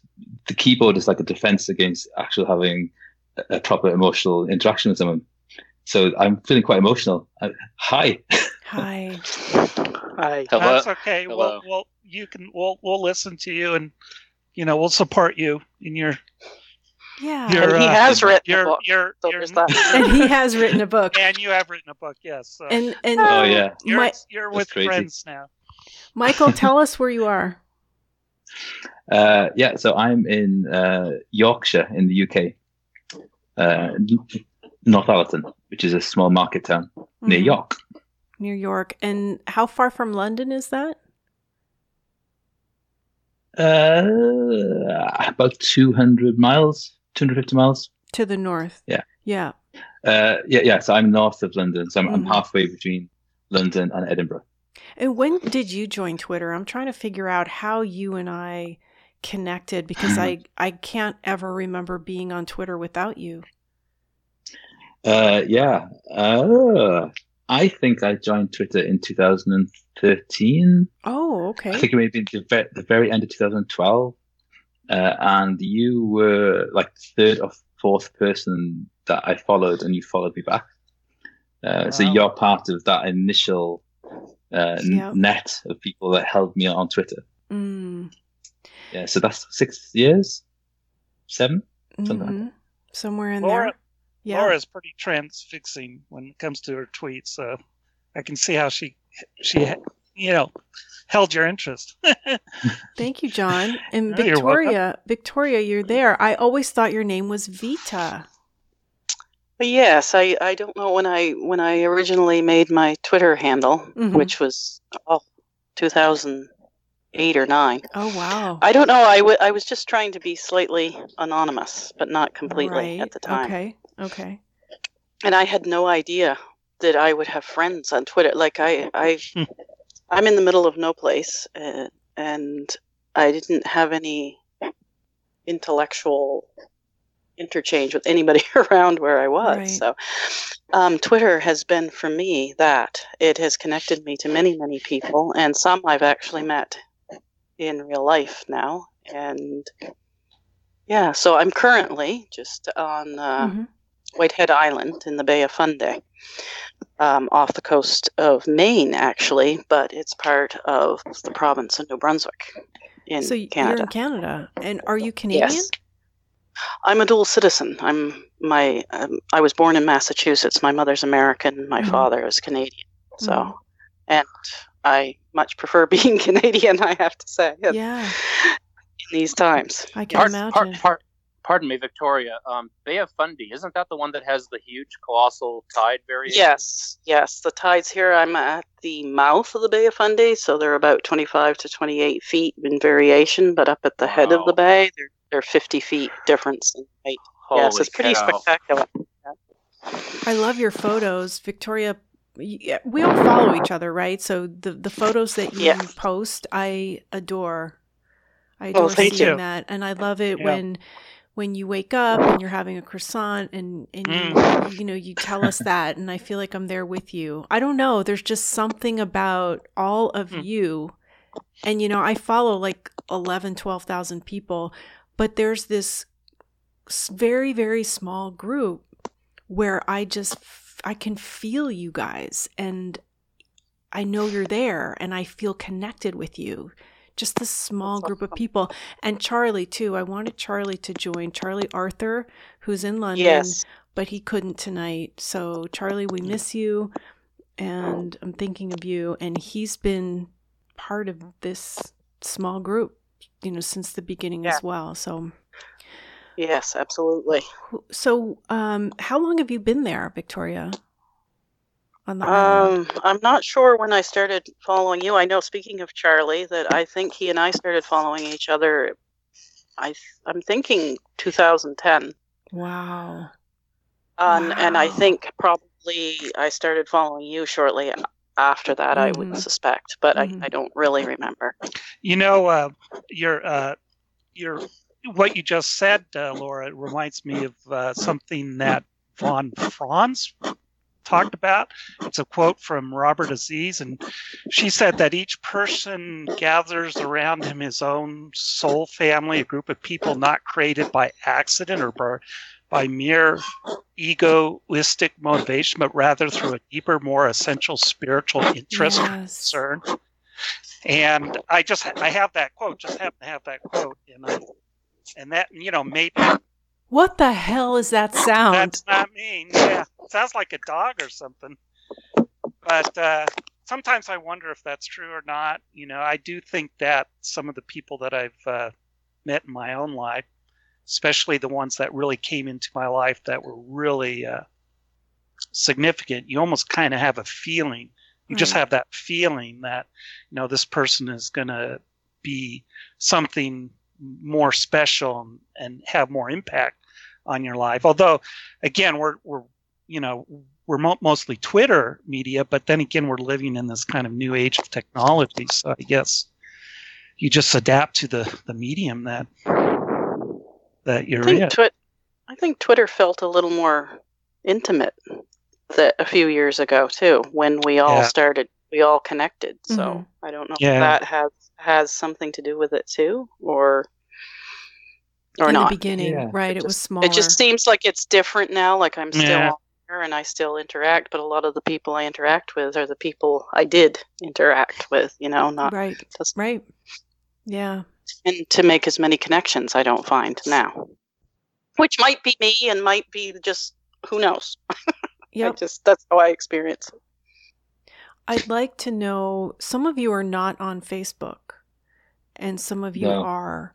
And I really struggle with Facebook. I'm there for other reasons. Mostly it's to connect with people that I know who live over- overseas. Mm. It's a really easy way to stay connected instead of using the phone or email.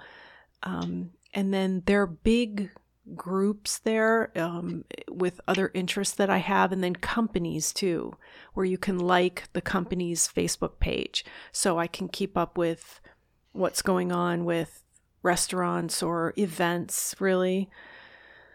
Um, but I do have a presence on Facebook because there are some people that are not on Twitter and they're only on Facebook, and I don't know them as well. Um, I tend to not accept friend requests from anybody unless I know them on Facebook. Um, but I, I, I want Speaking of Jung to have a presence there, Right. right? Um, so I, I like- Go ahead. I like no, I like Facebook because I use it more as a visual. I like the Mhm. you know because you get a lot bigger visual page, uh, visual medium than the, the the Twitter where it's you know just more one liners that you're coming out with and maybe quick dialogue. But both are very limited as far as you know social interaction Mhm. you know it's it's a bit unfortunate and I you know lately something that Vita just said and I've known Vita for a while too but it's only been through uh, Twitter and uh, you know it, it's, it's it's a limited medium it's like trying to go on you're on a diet of uh, you know it's just a limited diet but it's so comfortable you can like uh, uh, it's so comfortable you can just do it in your living room Yeah. in your pajamas Yeah. and it's easy to do and you could see the uh, you know the next generation they're really hooked to it because it's so easy hmm and people don't go out as you know I, I guess i'm getting into another topic here but the the facebook too i i i like you laura use it for for i don't use both mediums the Mhm. same This, no, so i see what same. you're saying yeah Right. So- Um, so, Michael, I wanted to ask you, I wanted to also mention that you also post a lot of photos that I love. I love seeing where you live. And Oh, thank I- you. yeah, I don't do that. Um, I'm not, I don't know. I'm just, there's Hmm. certain things I'm comfortable with and certain things I'm not comfortable with. And I'm, I Yeah. get, I get a Hmm. little afraid, I have to say, because of the podcast. I have a lot of people write to me from all different places, uh, all over Yeah. the world. But then I have people here in Chicago write to me, and it kind of freaks me out a little bit because I'm in the city of Chicago. I'm Hmm. walking around. I'm in Whole Foods. I'm in restaurants. I'm in the gym, Right. and I'm looking around sometimes. I'm thinking, Yeah, yeah. you know, so do they are they yeah yeah, I've always wondered what it would be like to be. I mean, one of the downsides of being a public or even famous is just exactly that. You know, the more you throw yourself into the public light, the more you're, you know, you're open to, you know, possible things that you wouldn't want to deal with normally. Right, I don't know. especially, especially saying something controversial uh, or something that somebody would oppose. Mhm. So, Michael, I want to hear Yeah. about how your life has changed since you've had your book published. um, well, to, to backtrack a little bit, this is kind of linked to what you're saying um, about Facebook. I've managed to totally avoid Facebook. Yeah. Um, I I created an account.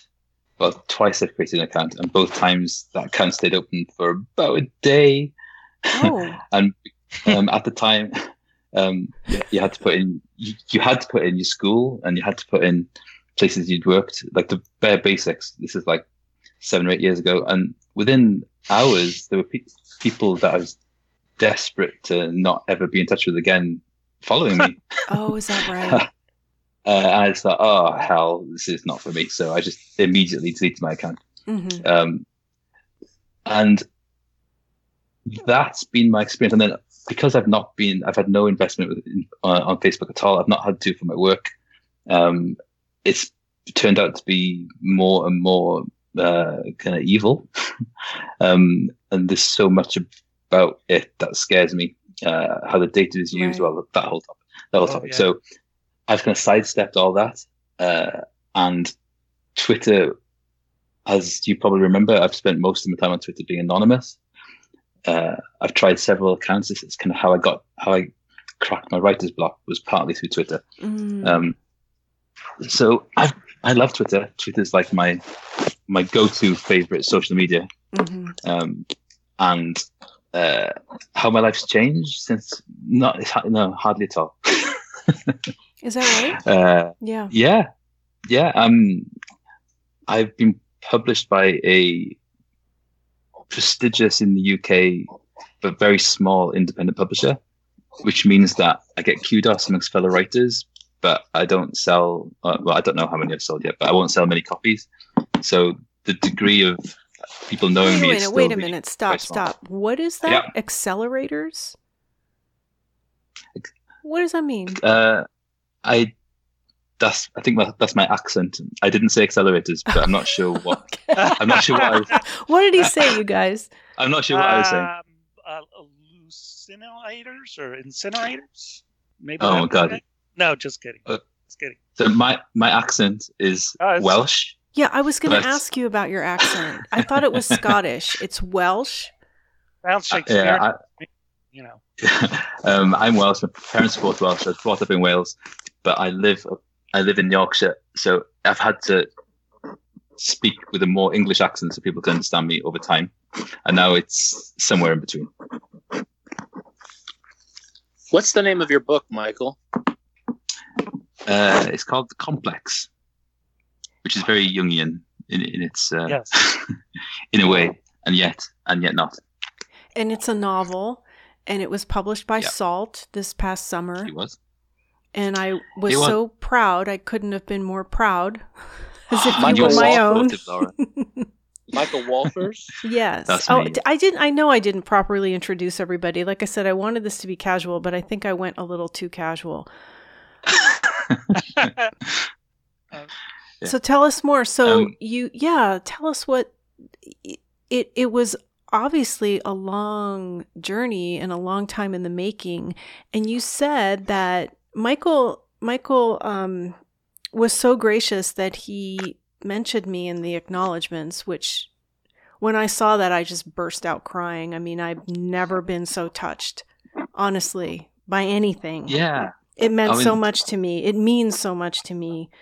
Um, I still can't believe Yeah, I it. mean, you, I mean, um, like we were saying about Twitter being like, I find Twitter is often uh, as connecting as it is. It's also a, a safe barrier, Mhm. and um, like we we've never spoken before, but right. at, at this at, at the same time, in the background, your daily tweets, like so many of um, little bits of that book, um, were sparked perhaps by a bunch of tweets I'd read, and the, your tweets were always in the background and thinking about um, Jungian concepts and thinking about um, a c- what yeah, I didn't know what a complex was Right. until I started following you, and then following up on some of the tweets you were saying. That, so you've you, uh, you've given me an education, Oh, uh, and so you've been in the background the whole time. ditto. Same, same here. Same here. I mean, just di- the daily tweets are just fantastic. They're always Thank inspiring, and and and and it's amazing how sometimes how they just connect in that synchronistic way. It's Yeah. like, wow, I really needed to see that today, and I didn't Yeah. even know it. yeah. You know, I Yeah, I I I do those tweets. If I'm being honest, I do them for myself to keep hmm. myself steeped in the material. And then I thought it would feel so much better if I were to share them. And this started when I first got on Twitter. I want to share them with other people because uh, it's just no fun if it's just me. So, yeah. do you remember when Twitter was only 140 characters? Yes. Oh yeah. That was brutal. it's kind of Yeah. It was. uh, like a That was my training. puzzle, yeah. Yeah, yeah. Mm. For your wow. Yeah, that was your training. Wow. Yeah, I mean, um, having to having to work within limits, uh, you know, and I, I hadn't really thought about this until until now. But um, one of the reasons that, that that the style of the book is lots of uh, short sentences, Mhm. uh, and you know, that's just Twitter. That's just that's that's Twitter's influence.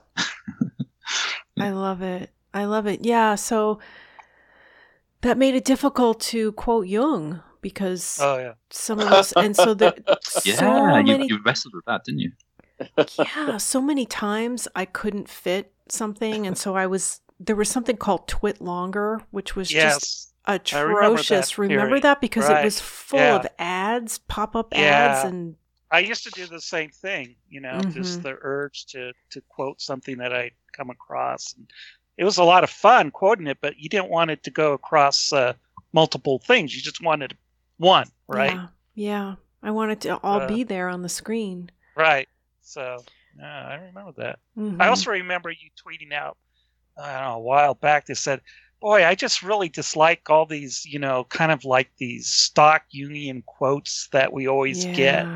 And you said, uh, you know, I'm just going to, you know, I, my quotes come right from the book. You know, I'm reading it and here's the quote. Mhm. And that was what was great about uh, following you is you would have these, uh, you know, you would be reading the book and then you would quote it, you know. And so Mhm. I felt like I was kind of going along with what you were reading at the time. And I know based on, um, you know, listening to a lot of your podcasts that you would prepare quite a bit for each of your podcasts. You would read the, Mhm. read a lot of the material apparently because I always thought you were really well prepared for. Oh, thank you for saying that. Yeah, I yeah, never, I lot of- never. No, I just was going to say, I never felt like I was prepared enough. I would always say to myself, you know, I wish I had, like the guys that went to the moon, they asked him, you know, are you ready? And they said, you know, we really wish we had another month. right. The, the night before every podcast that, that I'm going to record, I, w- I say, I wish I had another week. Well, Um, it kind of kind of reminds me of when they asked Michelangelo when he'd be done. You know, it's that famous thing where they asked Michelangelo when he'd be done with the Sistine Chapel, and he said, "I'll never be done. I'll just stop at some point." You know, Mm, you know that kind of you're never be done. mhm. But It's you like that did a- old adage about how books aren't finished; they're abandoned. Yeah, right. Exactly. You gotta gotta stop it. But uh, yeah, that's. But you still went forward with it, Laura. Had to, had Yeah. to. There, Yeah. there's some unseen force that's pushing me to do this. But you know, right now, I, I'm, I, and this has been, it's been getting worse and worse. I'm having a really hard time booking guests. Nobody wants to speak publicly, um, and I've had countless people agree and then disappear. Hmm. I mean, Why? That's these, interesting. these are psychologists. They're psychologists. You're going to not Right. respond to my email? Wow. What do you think it is? It's something that I've been thinking about for four years since this started. since it's, this started, uh, I and I, I I hope none of them are listening to this. Uh, I I can't imagine that they would, but um, You can cut this bit out. You're in charge. I, I I can cut this bit out. Right. Uh, I kind of like going on a lot of dates, and none of the women want to, you know, see me for a second date. yeah. Kind of like it's it's, Yeah. it's horrible. I, yeah, I'm- I've been there. Believe me. So. You've been there. Yeah, Some of them have looked me in the It's- eye. What are you gonna say, Vita? Vita's been so I, quiet. well, I, It's w- I kinda well, scary. Yeah. Ta- t- tell I was me just your gonna thoughts. Say that I've I've I've found it, like just because they're psychologists, even Jungian psychologists, Right. doesn't seem to mean that they're necessarily as mature as you would think they are. I know. Because I I have I my presence on Twitter I've I don't tend to say anything inflammatory, but I have a, cou- several times been Mhm. blocked for some minor infraction Really? by a Amen. full-blown Oh, Jungian Really? psychologist, and Really? I'm thinking to myself, you have to be Wow. kidding me, and I Uh-huh. deleted there. Wow. anyway. yeah, I Look. I mean, Laura and I had this conversation because I realized that someone who followed her had me blocked, Oh. and I had no idea why. Oh, You remember that, Laura? Somebody who followed You. me. Yeah. Oh, blocked me. Right. I remember that. And. I was like really confused. I was like, Yeah. "What? I don't even know who this person is." So right. Right. Yeah, Mm. it's it, using Twitter is like you know trying to you know bike with one one two fingers. I mean, it's just really it's a limited. I mean, it's a great social media. I've got a lot out of it, but again, I've got a, I haven't got a lot out of it. I feel like you kind of deprive yourself the more you use it in a way. I've been trying to pull myself away from it, recently. Yeah, I sometimes have to walk away. I, and that's yeah. what I do. I just walk away and then I come mm. back and everything's fresh again. Mm. But um, I do look for all you guys and oh, um, you know, I it it's comforting comforting to know that you're there. Um, and what I was going to say about these guests that okay, I get a lot of emails from people who suggest guests, and I still get. There's two things. uh, you know what's coming. I still get requests to interview people who are not Jungian analysts, but they're not saying, "Well, I know this person's not a Jungian analyst," mm. but the, the the the podcast is about Jungian analysts. Why you want right. me to interview somebody who's not a Jungian analyst? And and I mean no disrespect to those people. It's just not what this is about. And right. Then, and then okay, so even though somebody okay, so let's just say they suggest somebody who is a Jungian analyst. I've never heard of or I'm not interested. I can't. I'm not going to interview them because of the amount of time that I have to put into each episode. Mm-hmm. It has to be something I'm interested in. It well, takes a lot of time to put an episode much, together. How much? How much time do you do you actually spend? I mean, on average. Uh, I mean, know, what's I've, the most? Yeah, I've ne- I've never I've never calculated it, but the amount of time communicating with the guest, collecting the information, the bio, I write all those bios myself. That's I don't uh, yeah, I don't just cut and paste a bio that they send me. I, and I want it as long as possible. But you know what? I get criticized for everything. The intros are too long. The the bio on the page is too long. The show notes are too long. Um, right. Well, they can just what? not bother listening. I know. Why do you tell me? Seriously. Why do you tell me? And too Michael, I'm I'm wow. Michael, I'm interested in what your experience was with your book um, and with critics. I'm sure that the majority of the reviews have been positive. Uh, have you encountered any, I don't know, anybody criticizing it, the way you do things? Uh, no. I don't no, like. I'm glad. I'm, I'm so glad. No, just kidding. No. I think um, uh, I've not had many reviews. Um, I'll be honest, I don't know how well the book's doing. I've, everyone who seems to have read the book seems to be following me on Twitter, which mm-hmm. is good, which is mm-hmm. which is awesome. But it also, I think that Twitter is how people are finding out about the book. Um, and be, outside of Twitter, I've I've no numbers, so I don't know whether it's because I'm also a man that I get a different experience. In fact, I'm sure that must be part of it. Um, but I don't get any I don't get any feedback on how I do anything. Uh, and I don't know if some of that is because some of my tweets can also be, as you know, a bit more um, um, obtuse. Uh, right. Uh, I, very often I'll tweet about things that I, I, make a point of not making it about my life. Often, right? I've had I've done more of that since I've been had to go into slightly more marketing mode. I suppose this last year, mm-hmm. um, but I've seen no negative uh, come back on that right. yet. okay, that's good to hear. and, I, are you? I don't have many followers.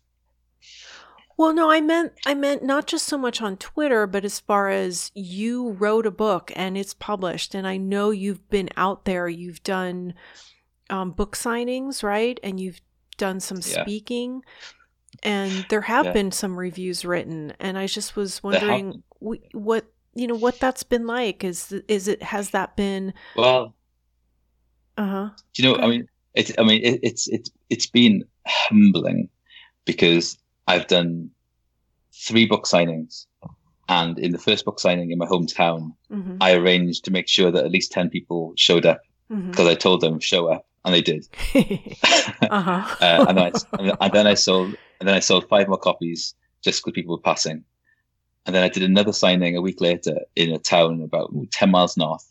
And I didn't, you know, nobody was interested. Uh, so nobody came. Nobody came. Um, mm-hmm. Nobody came. And I was prepared for that. So uh, I, like, the, maybe five years ago, maybe hell, even two years ago, I'd have felt like humiliated. Uh, and it would have felt awful. But it was kind of, it was kind of weirdly it wasn't it wasn't unpleasant mm-hmm. because mm-hmm. I, I I I knew that there's no marketing around it. There's um, there's no there's no there's no national marketing campaign. Uh, I, I couldn't even get anything in the local newspaper. So literally nobody knew who I was. Um, and I think that's to answer your question. I think part of it is I just do not have the level of uh, of interest. You know, mm. to be hmm. honest. Well, I think you will because you're a brilliant, I hope brilliant so. writer. you're a brilliant well, writer, you. and the book is brilliant. And um, I've, i think so as well. Uh, yes, and I've I've added links to it on a couple of the episode pages, and it will be on this episode page. So, and this is just your first book. There will be others. Yeah, and you've been so supportive. I really appreciate everything. I mean, yeah. um, I'm happy I feel, to. I feel. I feel. Um, I feel part of it. You know. I feel like I'm yeah, part of it, which I love. You are actually part of it. I think maybe we all do. I know yeah. I, I feel I feel like I'm a part of it too. You know, yeah. just yeah, yeah. communication and watching him do it. You know, and I haven't. I bought the book, and I'm so proud of myself for doing it too. But mm-hmm. I, I, I, bought that. I, I just haven't had to... time to read it. But anyway, yeah. Um, um, I was supposed to send you a copy signed, but um, I know, I but I, I really wanted to buy it. I really, and I was, I was giggling to myself when it arrived and I had it, and you didn't know. yes. Oh, right. I saw. But I oh. did, read, I did read the first chapter of it, and it read That's beautifully. Hilarious. I just haven't had. I I teach grade two, and I, I basically like my my job takes takes me over. You're a second grade teacher. Yeah. Well, I yeah. am current Yes, mm-hmm. I, I, and it, it tends to absorb my whole being sometimes. So, up until a couple of years ago, I, I just supply taught because I hadn't been able to get a job um, full Wait time. a minute, you just what? Supply Supply substitute. Oh, supply. Oh. Yeah. I okay. thought you were like a truck driver or something like that. oh, God, no. Supply boxes or something. What from That's my brother. My brother does that. He's that shit crazy. Oh, okay, okay. I'm sorry to interrupt. No, not at all. Not at all. And Peter, are you still there? I am. Peter, what do you do? Uh, as little as possible. Yeah, me too. That's my philosophy. Yes. Um, my uh, day job is I'm a uh, I'm one of those internet geeks. I connect websites to databases for complex registration systems. Mm-hmm. And that's um, my job. That's my job too. is it? Yeah, you you Michael. What? Sorry, I don't want to steal. Um, sorry, Peter. Go on. No, no, no, no. I, am also a software developer connecting databases to uh, software. Yeah. Awesome. That's cool. what. That's how I. That's how I earn a living. Mm-hmm. Yeah. Sweet. All right, we got to be careful sorry, not sorry. to start geeking out on her. Yeah, sorry, Peter. Go on. oh no, no, no problem. Um, and then uh, when I'm not uh, working on client projects, um, I do a variety of different art. Uh, for the last few years, I've been obsessed with uh, letterpress printing, and uh, um, uh, currently I'm experimenting with monoprints in uh, various forms. So, but I also do painting I, and drawing. I, I and, paint. I paint too. Yeah. Oh, that's oh, wow. fantastic. Yeah, I, I was going to say. Yeah. And uh, another lifetime Victoria's ago, painting's amazing. I taught electronic and computer music at Florida State for five years, and so that's why oh, wow. I was uh, wow. more than happy and more than capable to uh, to help Laura when she needed a little help uh, yes, editing her podcasts. You. Yeah, that was great. So, John, how about you? What are you up to these days? Up to, uh, well, let's see. I I swim. Mm-hmm. I I play piano. Oh, that's right, you do. I've been learning to play mm-hmm. piano. That's uh, let me tell you, you're everything's, you, you, know, you're you're trying to read these notes, and you got to use both both hands. Both hands. That's the hard part. And then and then you got timing, and then you got the the feet. So that's been my um, artistic output. I mm-hmm. haven't done a lot of drawing, but mm-hmm. I also have a, a computer background too. So I guess we have all that in common, except for Vita. I guess Vita, did you do any no, computer? No computers well, at all. Well, I have a computer and I use yeah. one for programming it. right. Anything, then uh, no, no. I, I get in a fight with my work computer on a regular basis. no, but Victoria, how how are you interested in Jung? How did Jung come into your life? Well, I grew up with it. My father was crazy, and he Okay. went through analysis, and Okay. he dropped out of life. And he, I, I grew up listening to my mother and father read Jung to each other. Read Jung to So- each other. You That's guys, you guys, I that's not- love you guys, but whatever that noise is, gotta cut it out. That was not me. It was, I don't know who that is. So just okay, mute um, your mute your mic. Mute, yeah. Yeah, if you're running water or or That must be. Uh, that's not me. So. No, it was me. Guilty. I'll okay, mute the mic yeah, next just time. just mute the mic. Do you know how to do that? Absolutely. Great. Sorry. So wait a minute. Your dad was crazy, and your mom and dad read Jung to each other. Yes. Were they Well, trying to joke. help each other? No, I. They they both my my father. Um, he he grew up when it was cool to go after the money work wise, and he went through. He was an engineer, went to MIT, all that stuff. He Mhm. he got the job, the big job. He was making the money, and it didn't make him happy. As I said, probably because he was crazy too. Okay. But so he ended up in Jungian analysis through, of course, a whole. You know, I could go on for hours, but um, and Well, then Peter, just he started trying to, to straighten himself out. He ended up meeting my mother, who was his third wife, and I grew up traveling uh, in a nomadic way around the United States and Canada in the in a bus, homeschooled, and listening to my parents read, read Jung to each other. Okay. Obviously, this is an extremely shortened version of the whole thing, right. but yeah. right. So I I basically grew up with Jung as a presence. But but it was a positive presence. Yes, although I had a somewhat skewed view of Jung because my father tended to use Jung's ideas in a twisted way to back himself up. And it wasn't until later in life when I had gotten away from he was extremely controlling and etc. When I had left home and gone through a sort of a dark time, uh, I had kids. That it's not because of the kids that it was dark, but Mhm. just a whole. I came back around to Jung and started reading him on my own Mhm. and he started making a whole lot more sense. Not that he hadn't before, but as I said, my my father had it twi- somewhat twisted, and he's been Jung has been an extremely important to me. Like from the time, well, at about ten years ago, really, when I Okay. s- sort of started to take note of where I was and what was happening and what was wrong and start to figure myself out. Right. It was And I've read a lot, a lot of Jung since then. And I mean, I, I wasn't in a position to go into analysis, and I didn't really need it in a way because I Mhm. wasn't, I wasn't in a, I wasn't unable to deal. Right. I just needed, I just, I just needed help, and and Right. Jung was extremely helpful, as well as I have to say, people on Twitter. Honestly, Twitter and the people you and Michael and everybody that I've met Yeah. there, just and it just little things. It's right.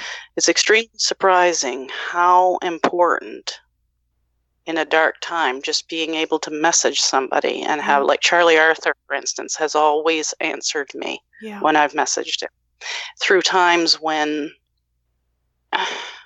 you know just and it, not not a big conversation just a reply Yep. could make the difference Yep. and I agree.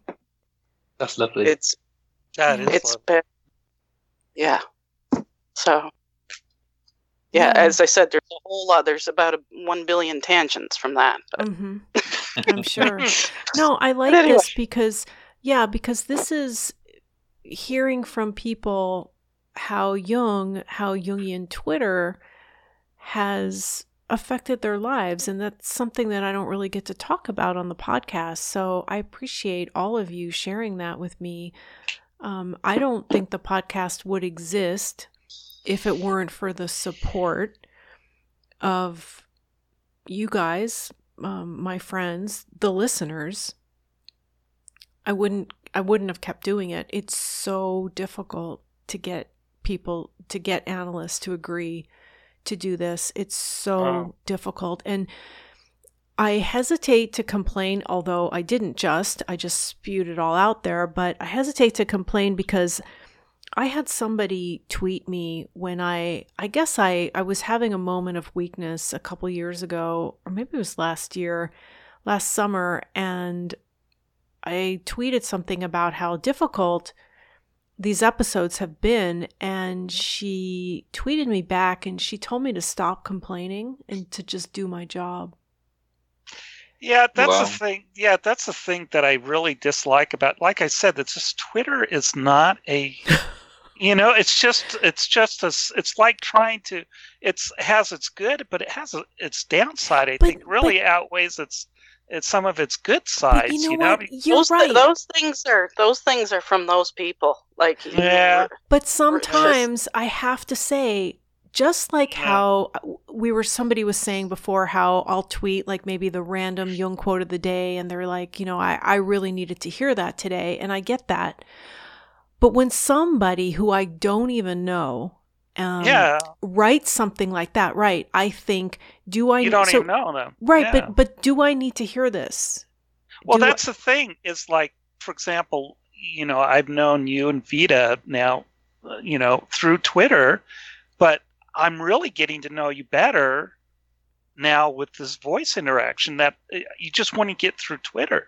And so Right. again, if you if you get a message from someone you don't even know, what you're really dealing with is your own projections, right? You, you know what they're saying, but you really don't know this person, right? So what you're really dealing with is whatever comes into your head unconsciously from whatever that person said at that time and it, it it's going to hurt obviously it did you, you had to deal with a lot i guess um michael would know more about this because this person hit a complex of yours right when, when it, you know if if you're talking about it now but uh i don't know i'm going on No, I. Well, what I'm is saying is that that this person didn't know me and I don't know them, Mm, but what yeah. they said really stuck with me Right. because it I don't know, do I do I give myself enough room? Do I give myself the room, not enough room, but the room to complain? Not publicly, I probably shouldn't. Not a good idea because and I use the word should because when you do, you open yourself up to Mhm. feedback like that. So maybe unconsciously, I was asking for it and I got it. Stop complaining and do your job. Well, the public thing is a whole different arena. I mean, I'm not familiar with it at all. I, I avoid it like the plague. I've, I had a taste of it a bit, but you're right. You have to deal with different things when you you decide you're going to w- go out in the public limelight. I mean, there's a lot of downsides to it that you have to work. with. I think what you just said there, Laura. I think Mhm. I think that's Yeah. a really, it's a really, uh, it feels like quite a good, good. It feels like a real insight because Yeah. when somebody when somebody is critical and you don't know them hmm rationally, it shouldn't matter. hmm Right. But of course, you of course you project onto them whatever because you know whatever triggers you, and then you've got to handle the emotional uh, whatever follows, which you have to handle, which is energy which you now have to waste on handling. but it, it's also a, it's also a learning if you can spot it, I suppose. But that doesn't mean you don't like hate it, because you know life's short and you don't want to be wasting energy on. Uh, you just wanted to have a little complaint because who doesn't? hmm Um, yeah, it doesn't seem fair, does it? Mm. Well, it makes me think of something my analysts used to say to me all the time is the first thing to ask yourself is is this true? Is this true for Mm. me? oh wow. And and Oh. yeah, it was. It was true for me. Um Yeah. if I want to complain about how hard this is, I need to do that. I need to contain that and not put it out there publicly. Because when when you do that, you're going to open yourself up to comments. And that's Right. why also another thing about Facebook is I don't want a discussion. And I've had to block people because they will write, people I don't know will write comments and the reason why I'm not okay with that is because this is my timeline that I'm creating to promote the podcast and people who I don't know are spewing their stuff, right? There and kind of contaminating it.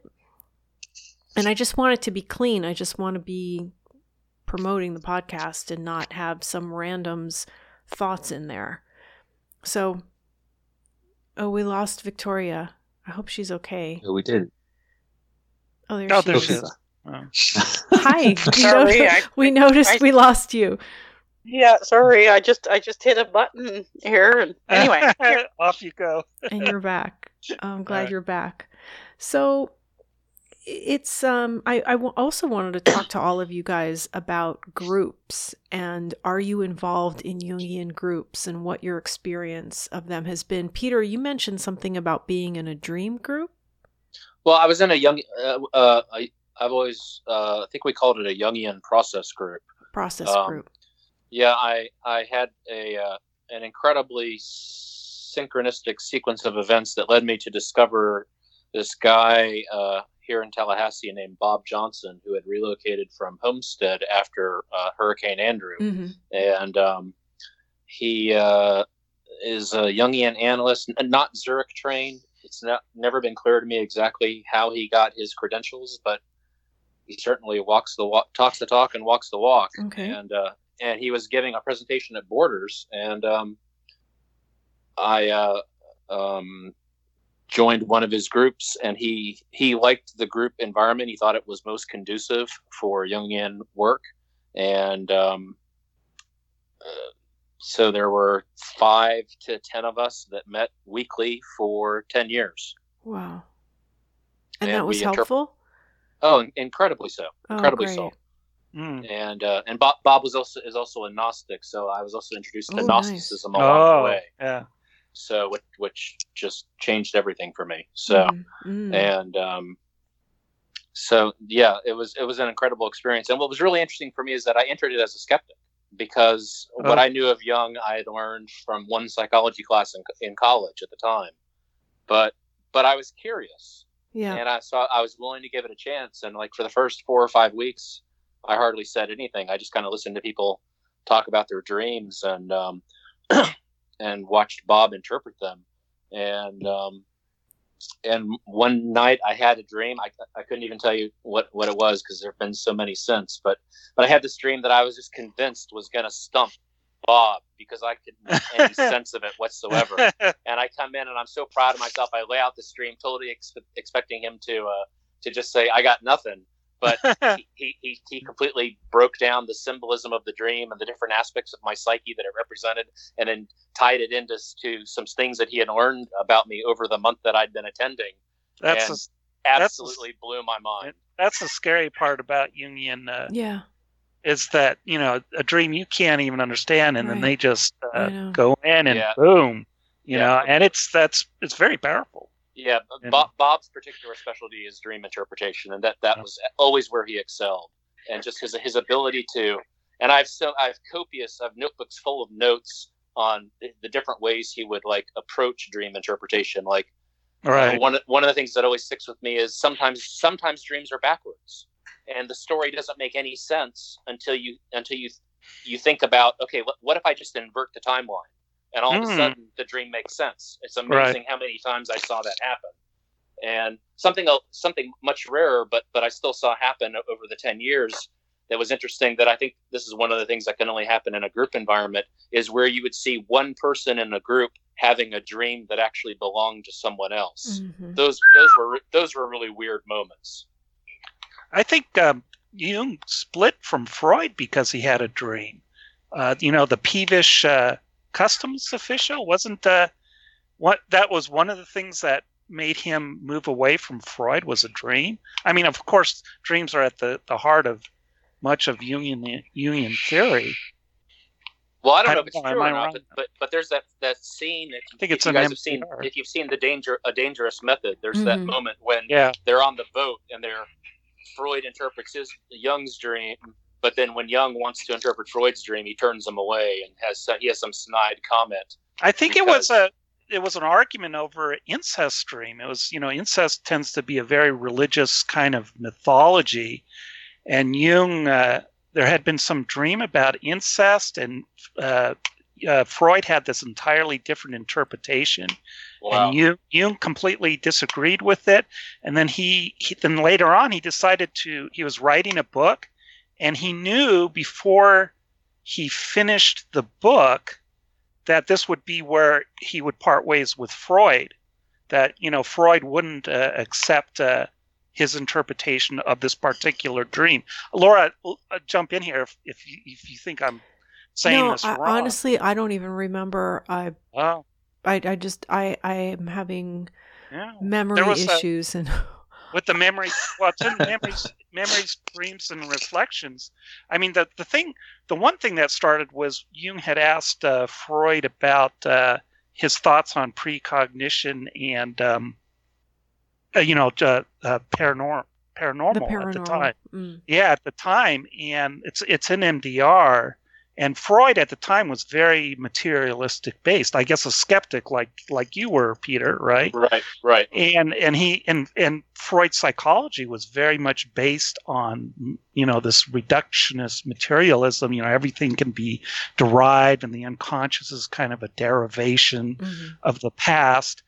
And Jung was looking at the dreams, and he wasn't seeing it at all. And uh, one of the big that was the starting point was they had a very strong disagreement over uh, the paranormal the uh, and precognition. Mm-hmm. i mean if you look at jung's work and many people that have studied jungian psychology precognitive dreams come up quite a bit right? And you can't you can't ignore it the more you you look at it. And um, so and then and then later on he had this dream which they, you know, about incest, and they completely, you know, Freud would not accept the spiritual aspect of the incest, uh, which uh, which Jung brought into his particular uh, interpretation of the dream, and it did eventually lead with lead them to uh, you know part ways. And as soon as ways, yeah. yeah, and as soon as Jung did publish that, all his friends and acquaintances just uh, fell away from him. He writes that in the book. Yeah, he, you uh, know, it, says, it, it, it just it amazes me because one of the first things I remember learning in analysis is to make room for everything.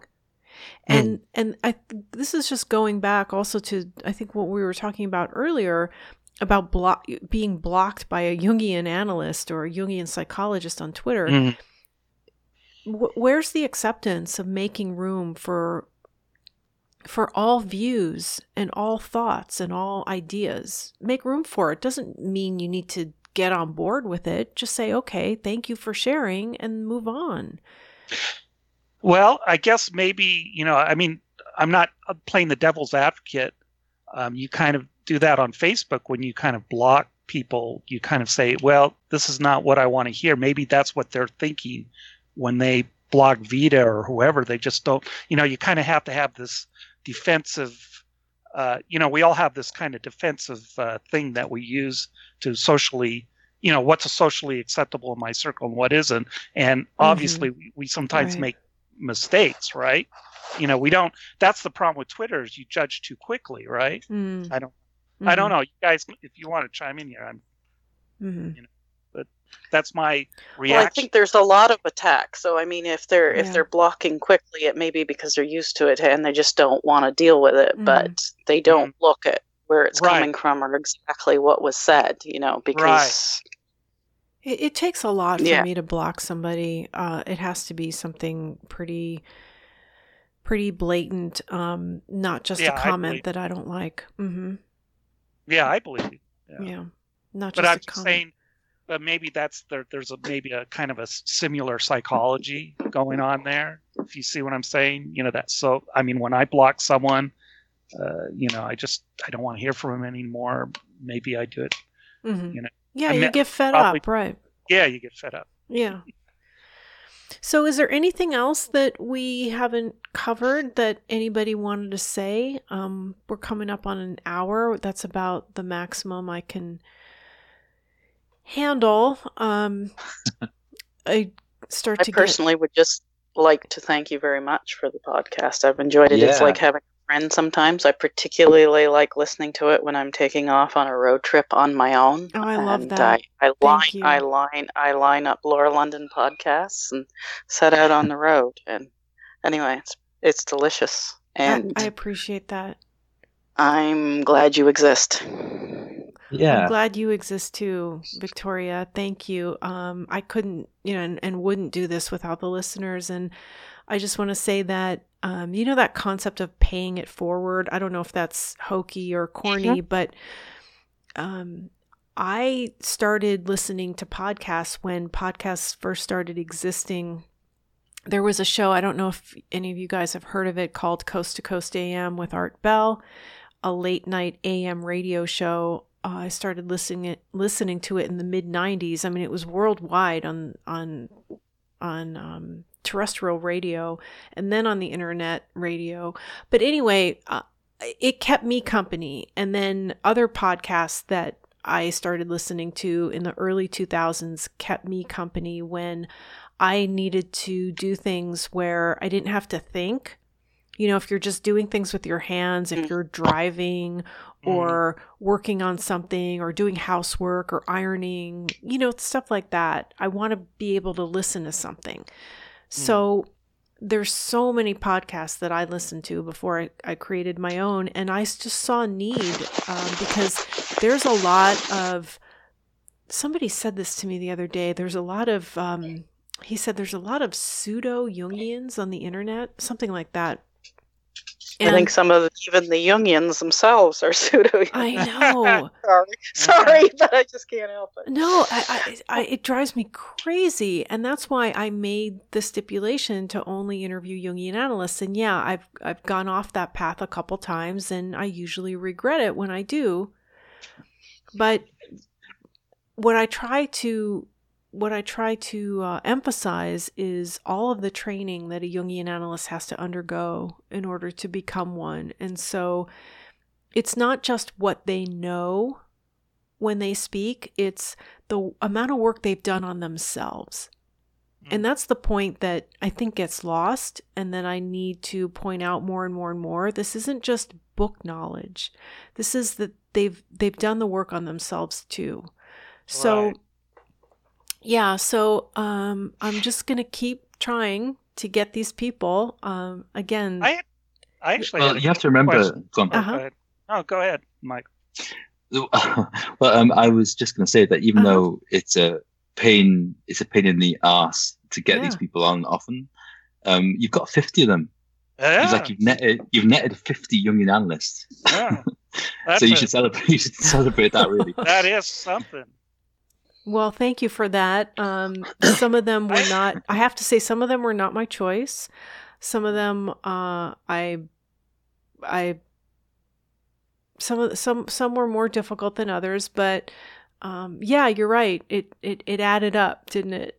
It added up, and and it, and and I want to just keep reminding people that it's about them. It's not about me. It's a. I'm just kind of the messenger, providing the platform for them to speak and you know, I was listening to some of them today um, that I had forgotten, like Fred Gustafson and Frith Luton and John Dourley. And I thought, whoa, wow, this is good stuff.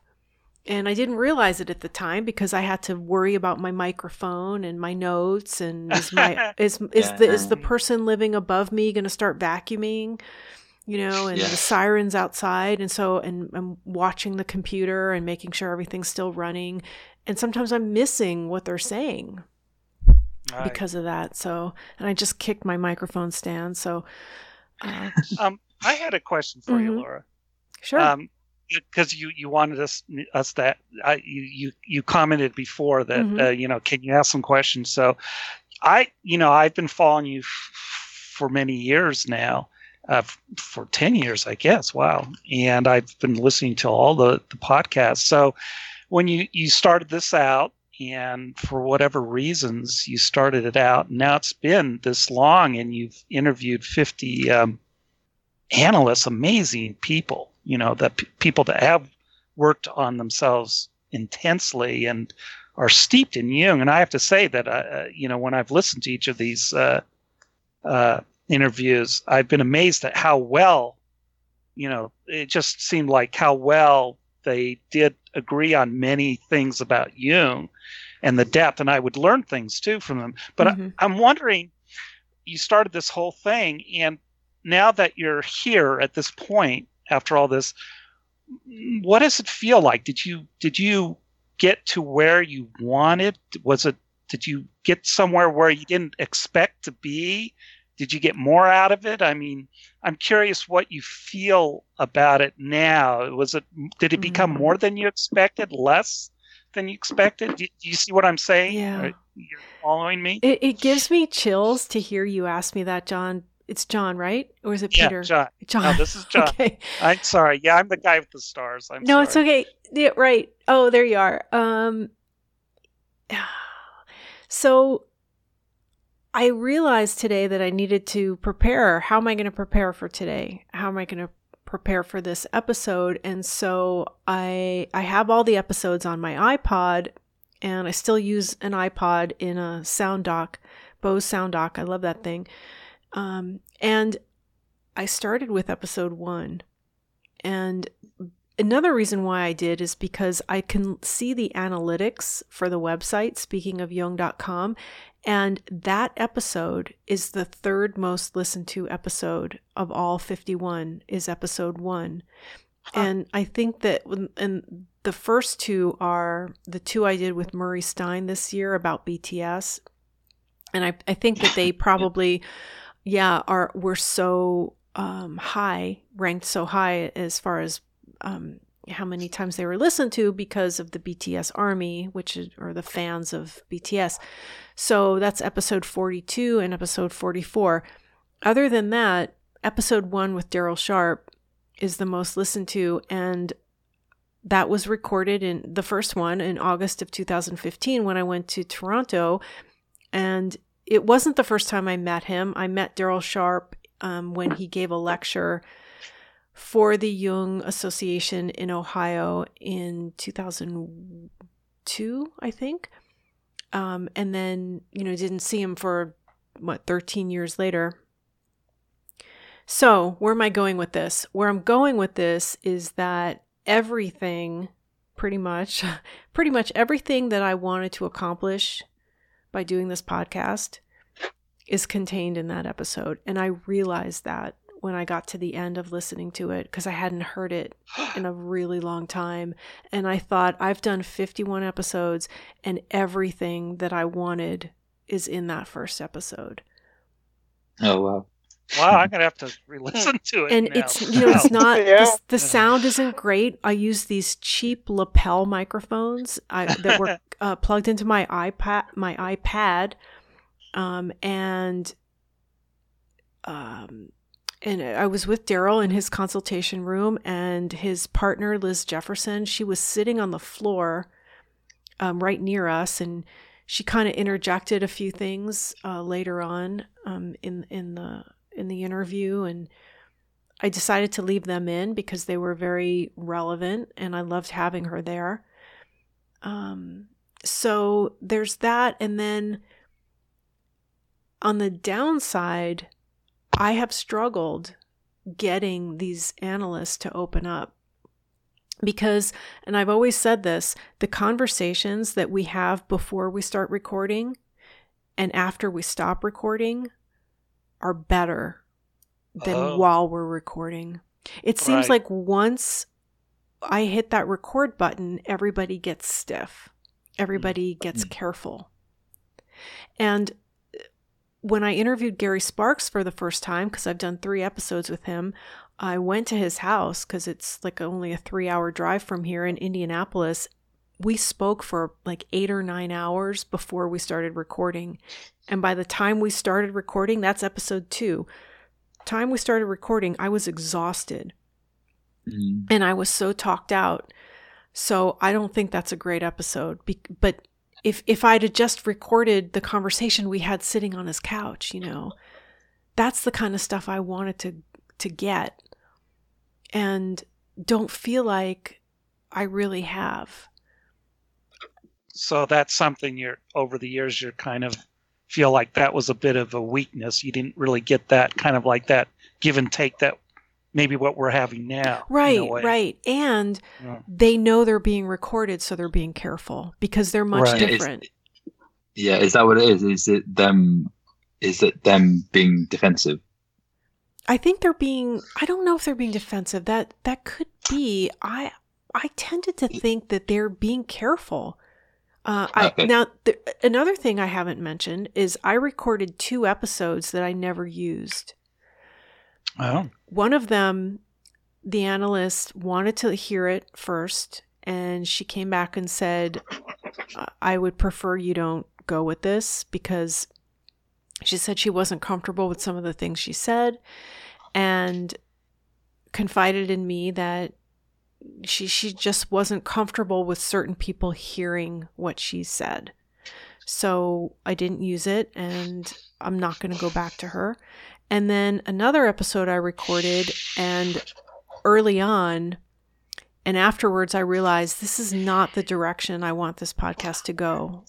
I wasn't, the material that she brought um, was was just not what I wanted, and it was too early on, and I didn't put it out there. So, um, yeah, sometimes I get a little nugget of gold, but for the most part, um, it's just it's uh, it's just too careful. It's too careful. It's and probably go it's ahead, probably please. really it's probably really difficult though to just go like because i know when i'm in conversation with a good friend who's like i have a good friend in boston that sometimes Mhm. i just sit down with you know and he's having his cigar and you just let your mind go on tangents Yeah. and when you're being recorded even if you can let yourself go it's it's it's going to limit you know it's it's a mind thing Yeah, it's it's going to get to you yeah, yeah. You're right.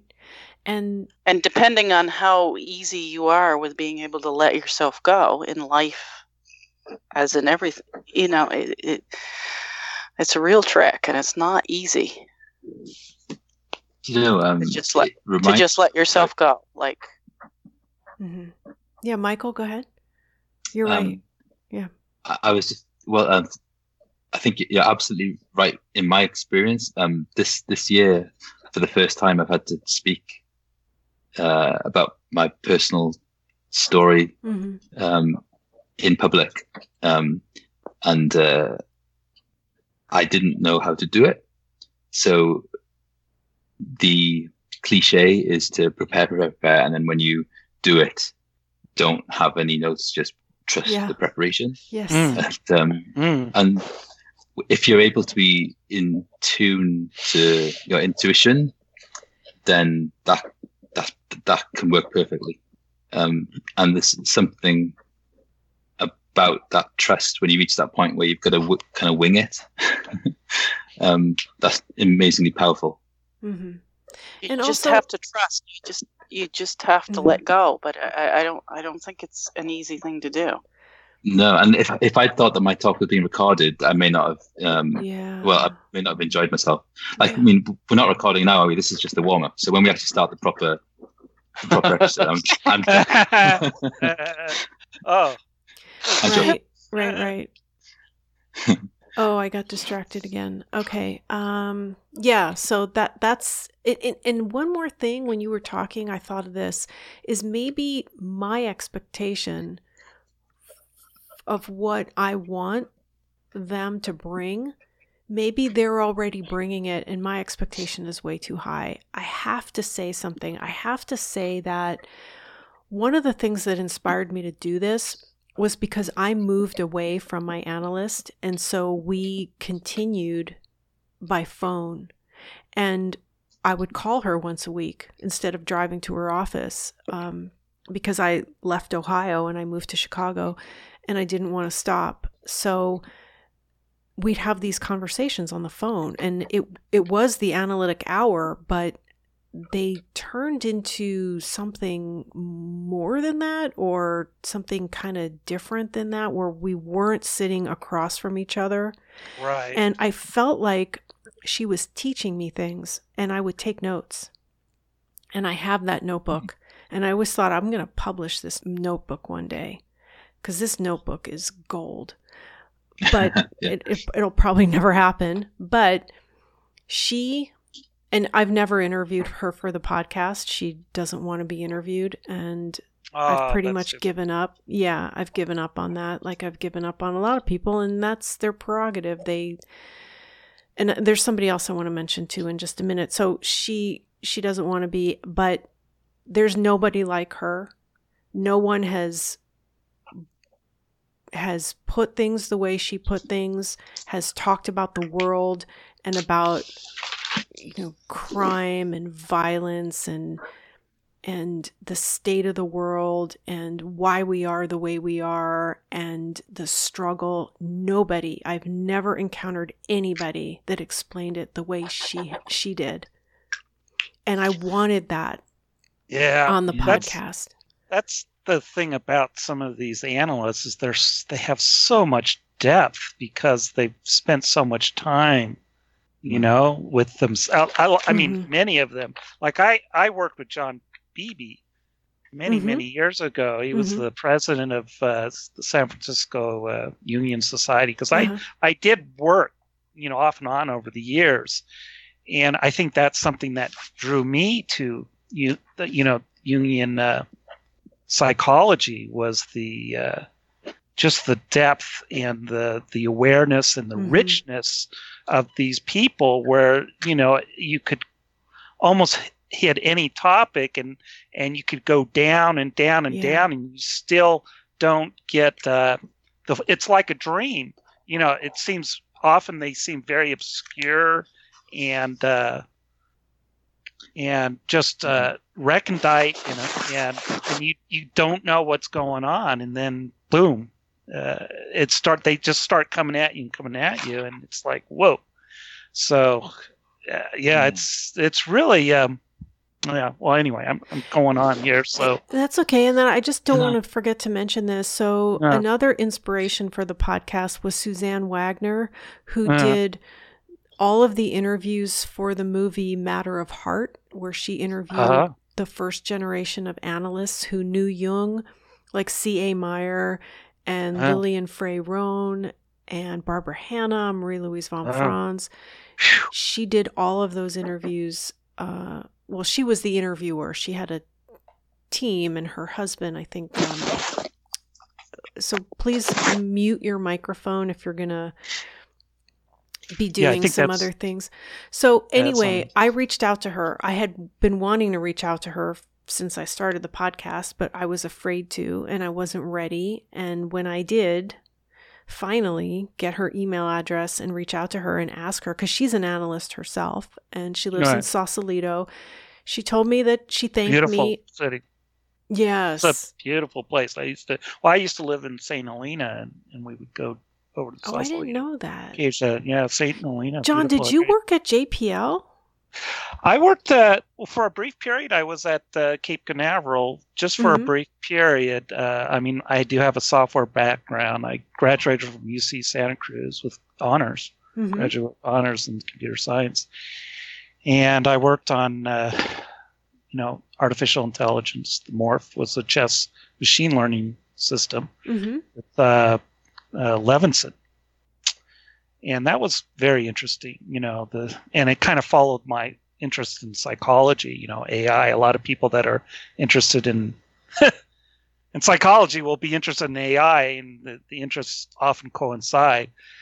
And uh, you know, I've had several different types of jobs, and I did eventually did work at uh, Cape Canaveral very briefly, and it Mhm. was very very exciting. Let me tell you, at the time, uh, it, it had uh, you know I was right there working next to the VA build, building, but I wasn't any kind of you know like major player. I was just a software engineer Mhm. working on um, their uh, CLCS system, checkout launch control system for the shuttle. They they had still been launching off of the uh, old old code. You know, this very almost oh, really. dinosaur Yeah. ancient uh, software that worked, you know, for the Apollo missions, and uh, you know, and they didn't want to mess with that too much, but they did want to get a much more. They did want to modernize the system, and I came in near the end of this project that, that they had been working on for a while, the checkout launch control system, CLCS. This is about 20 years ago. And uh, I came in near the end of the project, and uh, it was being um, it was being managed very well, and uh, mm-hmm. things just didn't work out. But yeah, that was. Uh, I don't. Uh, yeah, it was pretty exciting for me at the time. I know you're you love to uh, uh, you were just down there recently, weren't you? I, I love it there. Yeah, I was yeah. just there again. I love spending time there. Uh, it's exciting. It's one of my favorite exciting. places. Yeah, watching. Uh, I don't know if you've ever watched a, a sh- shuttle launch. No, I haven't. But it's well, or a rocket launch. It's just really amazing. I've never been there for a launch. I just find that place to be so serene and beautiful and quiet. But anyway, yeah. I'm getting off track. Let me just get yeah, back to too. Suzanne Wagner. So okay. I did reach out to her. She's retired now, and um, her husband George has passed away, and she declined the interview. And at first, it made me really mad.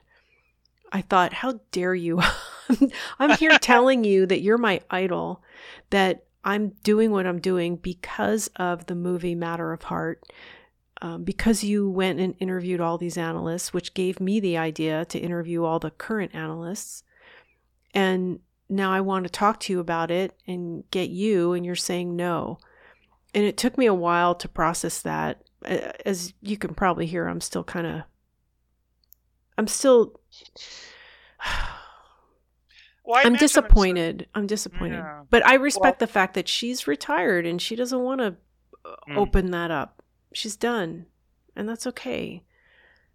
Kind of anyway. reminds me of what Michael said just earlier: is that you, you know, despite the fact that you're you're going to suffer rejections, you still manage to get 50 analysts and some of the best. I mean, James Hollis you've had on three times, and that guy's no. yeah, he's no small potatoes, you know, and, and uh, some of the analysts you've had on are pretty, mm-hmm. pretty remarkable. I mean, you got to give yourself credit for that. I mean, well, like I yeah. said, I, I need to be interested in in them and in what they have to say. And there's some out there that are big names, but I'm just not I'm just not feeling it right now. I'm not I'm not I'm just I don't know, I'm just not interested in them at this moment. Mm. But the ones that I am interested in when I reach out to them and they say no, I I mean I get it. They don't want to. And for whatever reason. Yeah. For whatever reason, but there are some who have said yes, and I went ahead. I've gotten so far as to publicize that they were mm-hmm. next up or going to be kind on. Your situation kind of reminds me of an anecdote with uh, Napoleon. Napoleon was, uh, you know, he had had a major victory, and Ney was with him, and they were parading through the streets of Paris, and all the crowd was, cra- you know, just cheering, cheering Napoleon, mm-hmm. you know, and uh, Ney said, "Look at this! You're so popular." And and uh, Napoleon said to Ney, uh, he said to Ney, uh, "Oh, they'd be cheering me just as loudly if I was on my way to the gallows." You know, mm. so mm-hmm.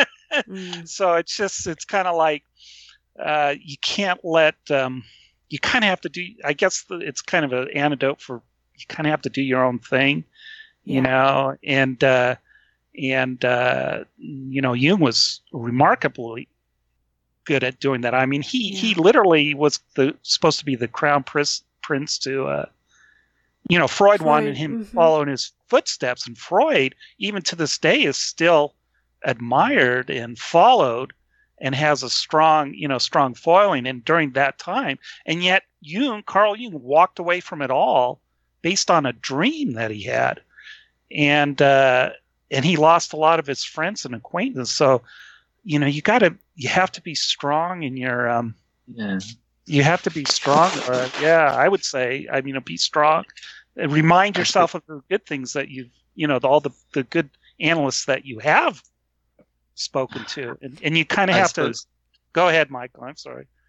No, I'm I'm just thinking that um, uh, what what what I'm hearing mm-hmm. Laura say as well is that there's this root, the root of the project mm-hmm. was from this woman, and it feels like I'm feeling rejection from the, the um, the, the thing that the person that inspired you originally didn't Right. didn't didn't back you when you needed it to, Yeah. Yeah. uh, and that and that must have felt pretty rough.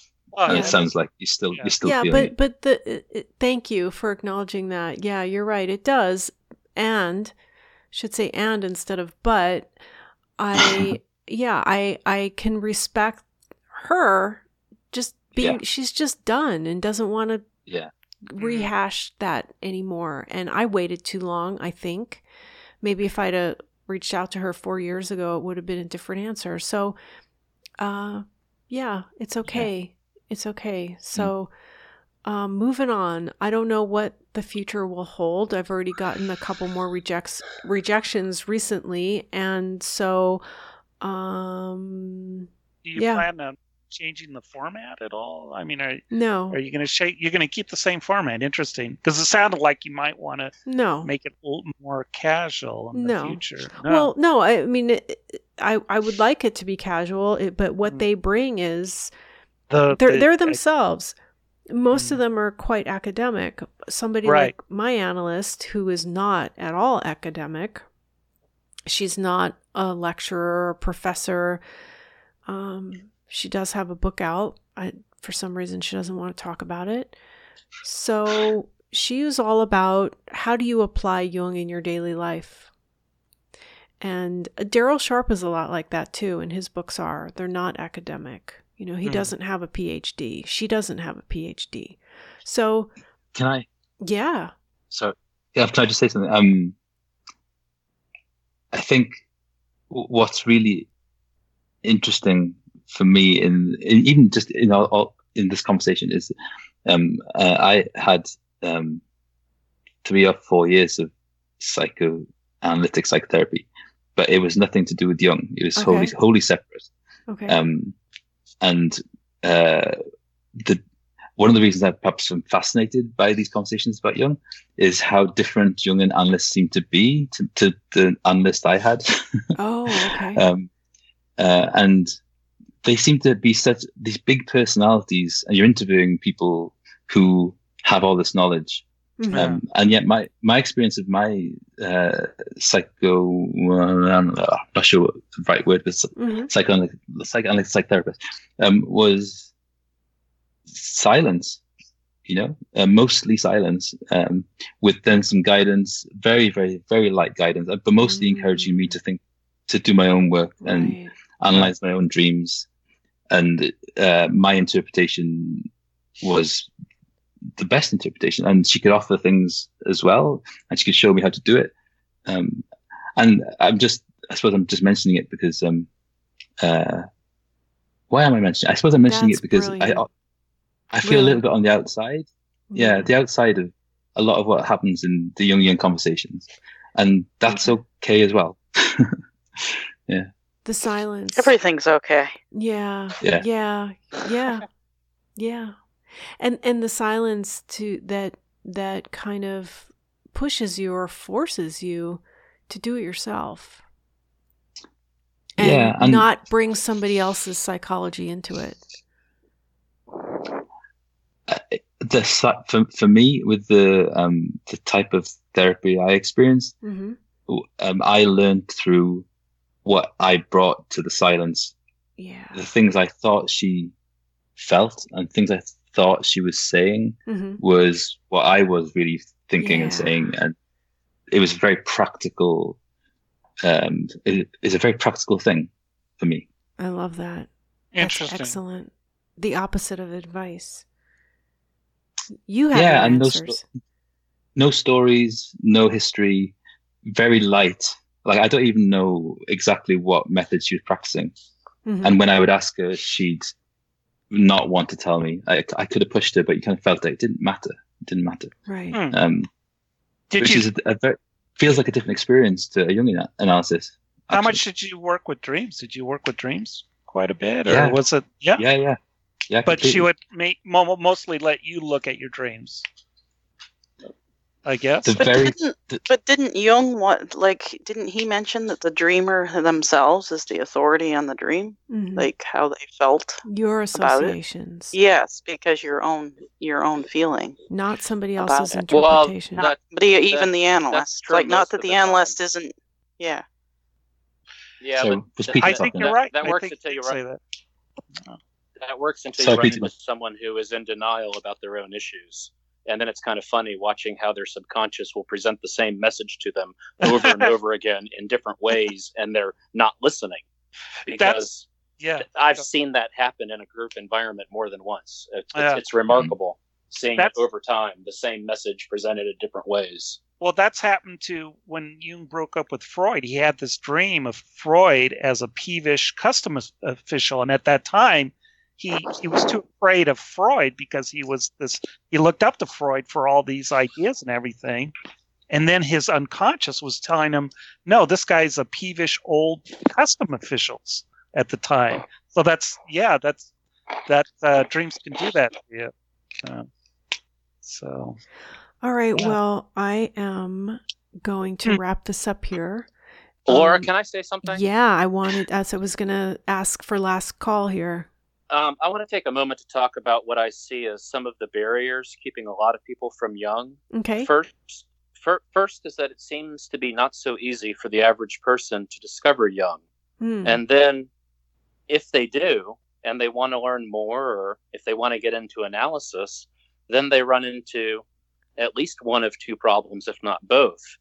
There aren't Jungian resources near them, or there are, and they're too expensive. We all know how, Mm. how hard it is to, and how expensive and how much in demand, you know, Jungian analysts are. Um, and all this is to say that in this internet age where we all know about using YouTube to learn how to replace the belt on your on your dryer, uh, I just wanted to just give you some props and just say you've accomplished something remarkable by mm, creating this free resource for people who want to learn more about Jung, but might live too far away to Mhm. pursue analysis on their own, and Mhm. or th- they can't afford it. Of Mhm. course, I don't mean to suggest that your podcast is a substitute for analysis, Mhm. mm. but it's better than nothing. Yeah. So, Thank if I may be so bold on behalf of all of these listeners, these seekers that are using speaking for speaking of Jung to help them with their growth, I just want to thank you for all the hard work you've done because you, you. have done a lot of work, and I think there's lots of people that you're helping that you never hear from. And I think, and I think that's I think great that's that you provide true. this resource. So Thank that's, you. so Thank you. that's something. Yeah. Thank you for saying Yeah. that. That's what it's for. Um, because I had the privilege of being in analysis for a long time, and I know that a lot of people can't. Um, I, I just want to say, please, to everybody listening, please do not let money stop you. That most analysts will work with you. Most, if you tell them. Um, my analyst used to say, I have never turned anyone away over money. So, uh, and, and I did an episode about money. I think it was with Jan Bauer. So, uh, that said, it's not an easy thing to do. Analysis is not an easy thing to do, and No. it's not for everybody. And it's it's about timing too, like somebody was saying earlier. Um, and I yeah, I created the podcast so that it's something. It's something that people will have an, an alternative to pop psychology, which I can't stand. So it's out there, and um, I hope that You I think it's You've remarkable. uh, you, you've created a resource. You've distributed across so many different platforms. It can't help but endure. Even if you stopped right now, what you've accomplished is remarkable, and it's a Thank treasure that people are going to benefit from for decades to come. I think it's great work. thank It's you. great work. Thank you. And it was really important to me to put it out there for free, to not charge for it, and to not have any advertising. And I'm sorry for pushing sometimes uh, Amazon and um, the Jung Society of Washington, D.C. I do make a profit on selling. Um, subs- not subscriptions, but they they have uh, video courses, and that money does help. Speaking of Jung, when somebody purchases the class and also shopping on Amazon. I do get commission on that. It's very small. Very yeah, very but that's small. great. Sustainability is critical, though. Yeah, I shouldn't apologize for that. Not at all. Not Mhm. at all. So thank you to everybody who uh, clicks on the links and then makes a purchase on Amazon. You don't have to buy the thing that the link is for. It's anything you purchase on Amazon once you click the link um, in pretty much every country. So that's helpful. And thank you for the kind words. And I'll keep doing it as long as I can. And thank you for listening. Does anybody else have anything to add? I would just like to say that, uh, to put it succinctly, you've created something of value. Thank you. Hey, absolutely. Absolutely. Yeah. Thank you, everyone. Thank you. I love you Thank guys. you. Thank you, Laura. We love Yeah. you. I Laura. love love you too. you. Please visit the website Speaking of Jung, that's J U N G dot com for more information on this episode. There you will also find all of the previous episodes of this podcast, which are available to stream or to download for free. This podcast is also available on Apple Podcasts, Stitcher, Google Play, Spotify, and iHeartRadio. And you can listen on your Amazon Echo device simply by saying, Alexa, play Speaking of Jung on TuneIn. Be sure to pronounce Jung with a hard J. You can help support Speaking of Jung at no extra cost to you simply by shopping at Amazon.com through any of the book links on our website, or by registering through our links for any of the online video courses offered by the Jung Society of Washington, D.C. You can start these courses anytime, go at your own pace, and you'll have lifetime access to the material. A new course has been added this week Creating a Life Living in the Intersection of Fate, Character, and Choice with Jungian analyst Dr. James Hollis. You can save 25% by clicking on the link in the show notes. This early bird price ends December 25th. With special thanks to all of our longtime listeners, this is Laura London, and you've been listening to Speaking of Jung.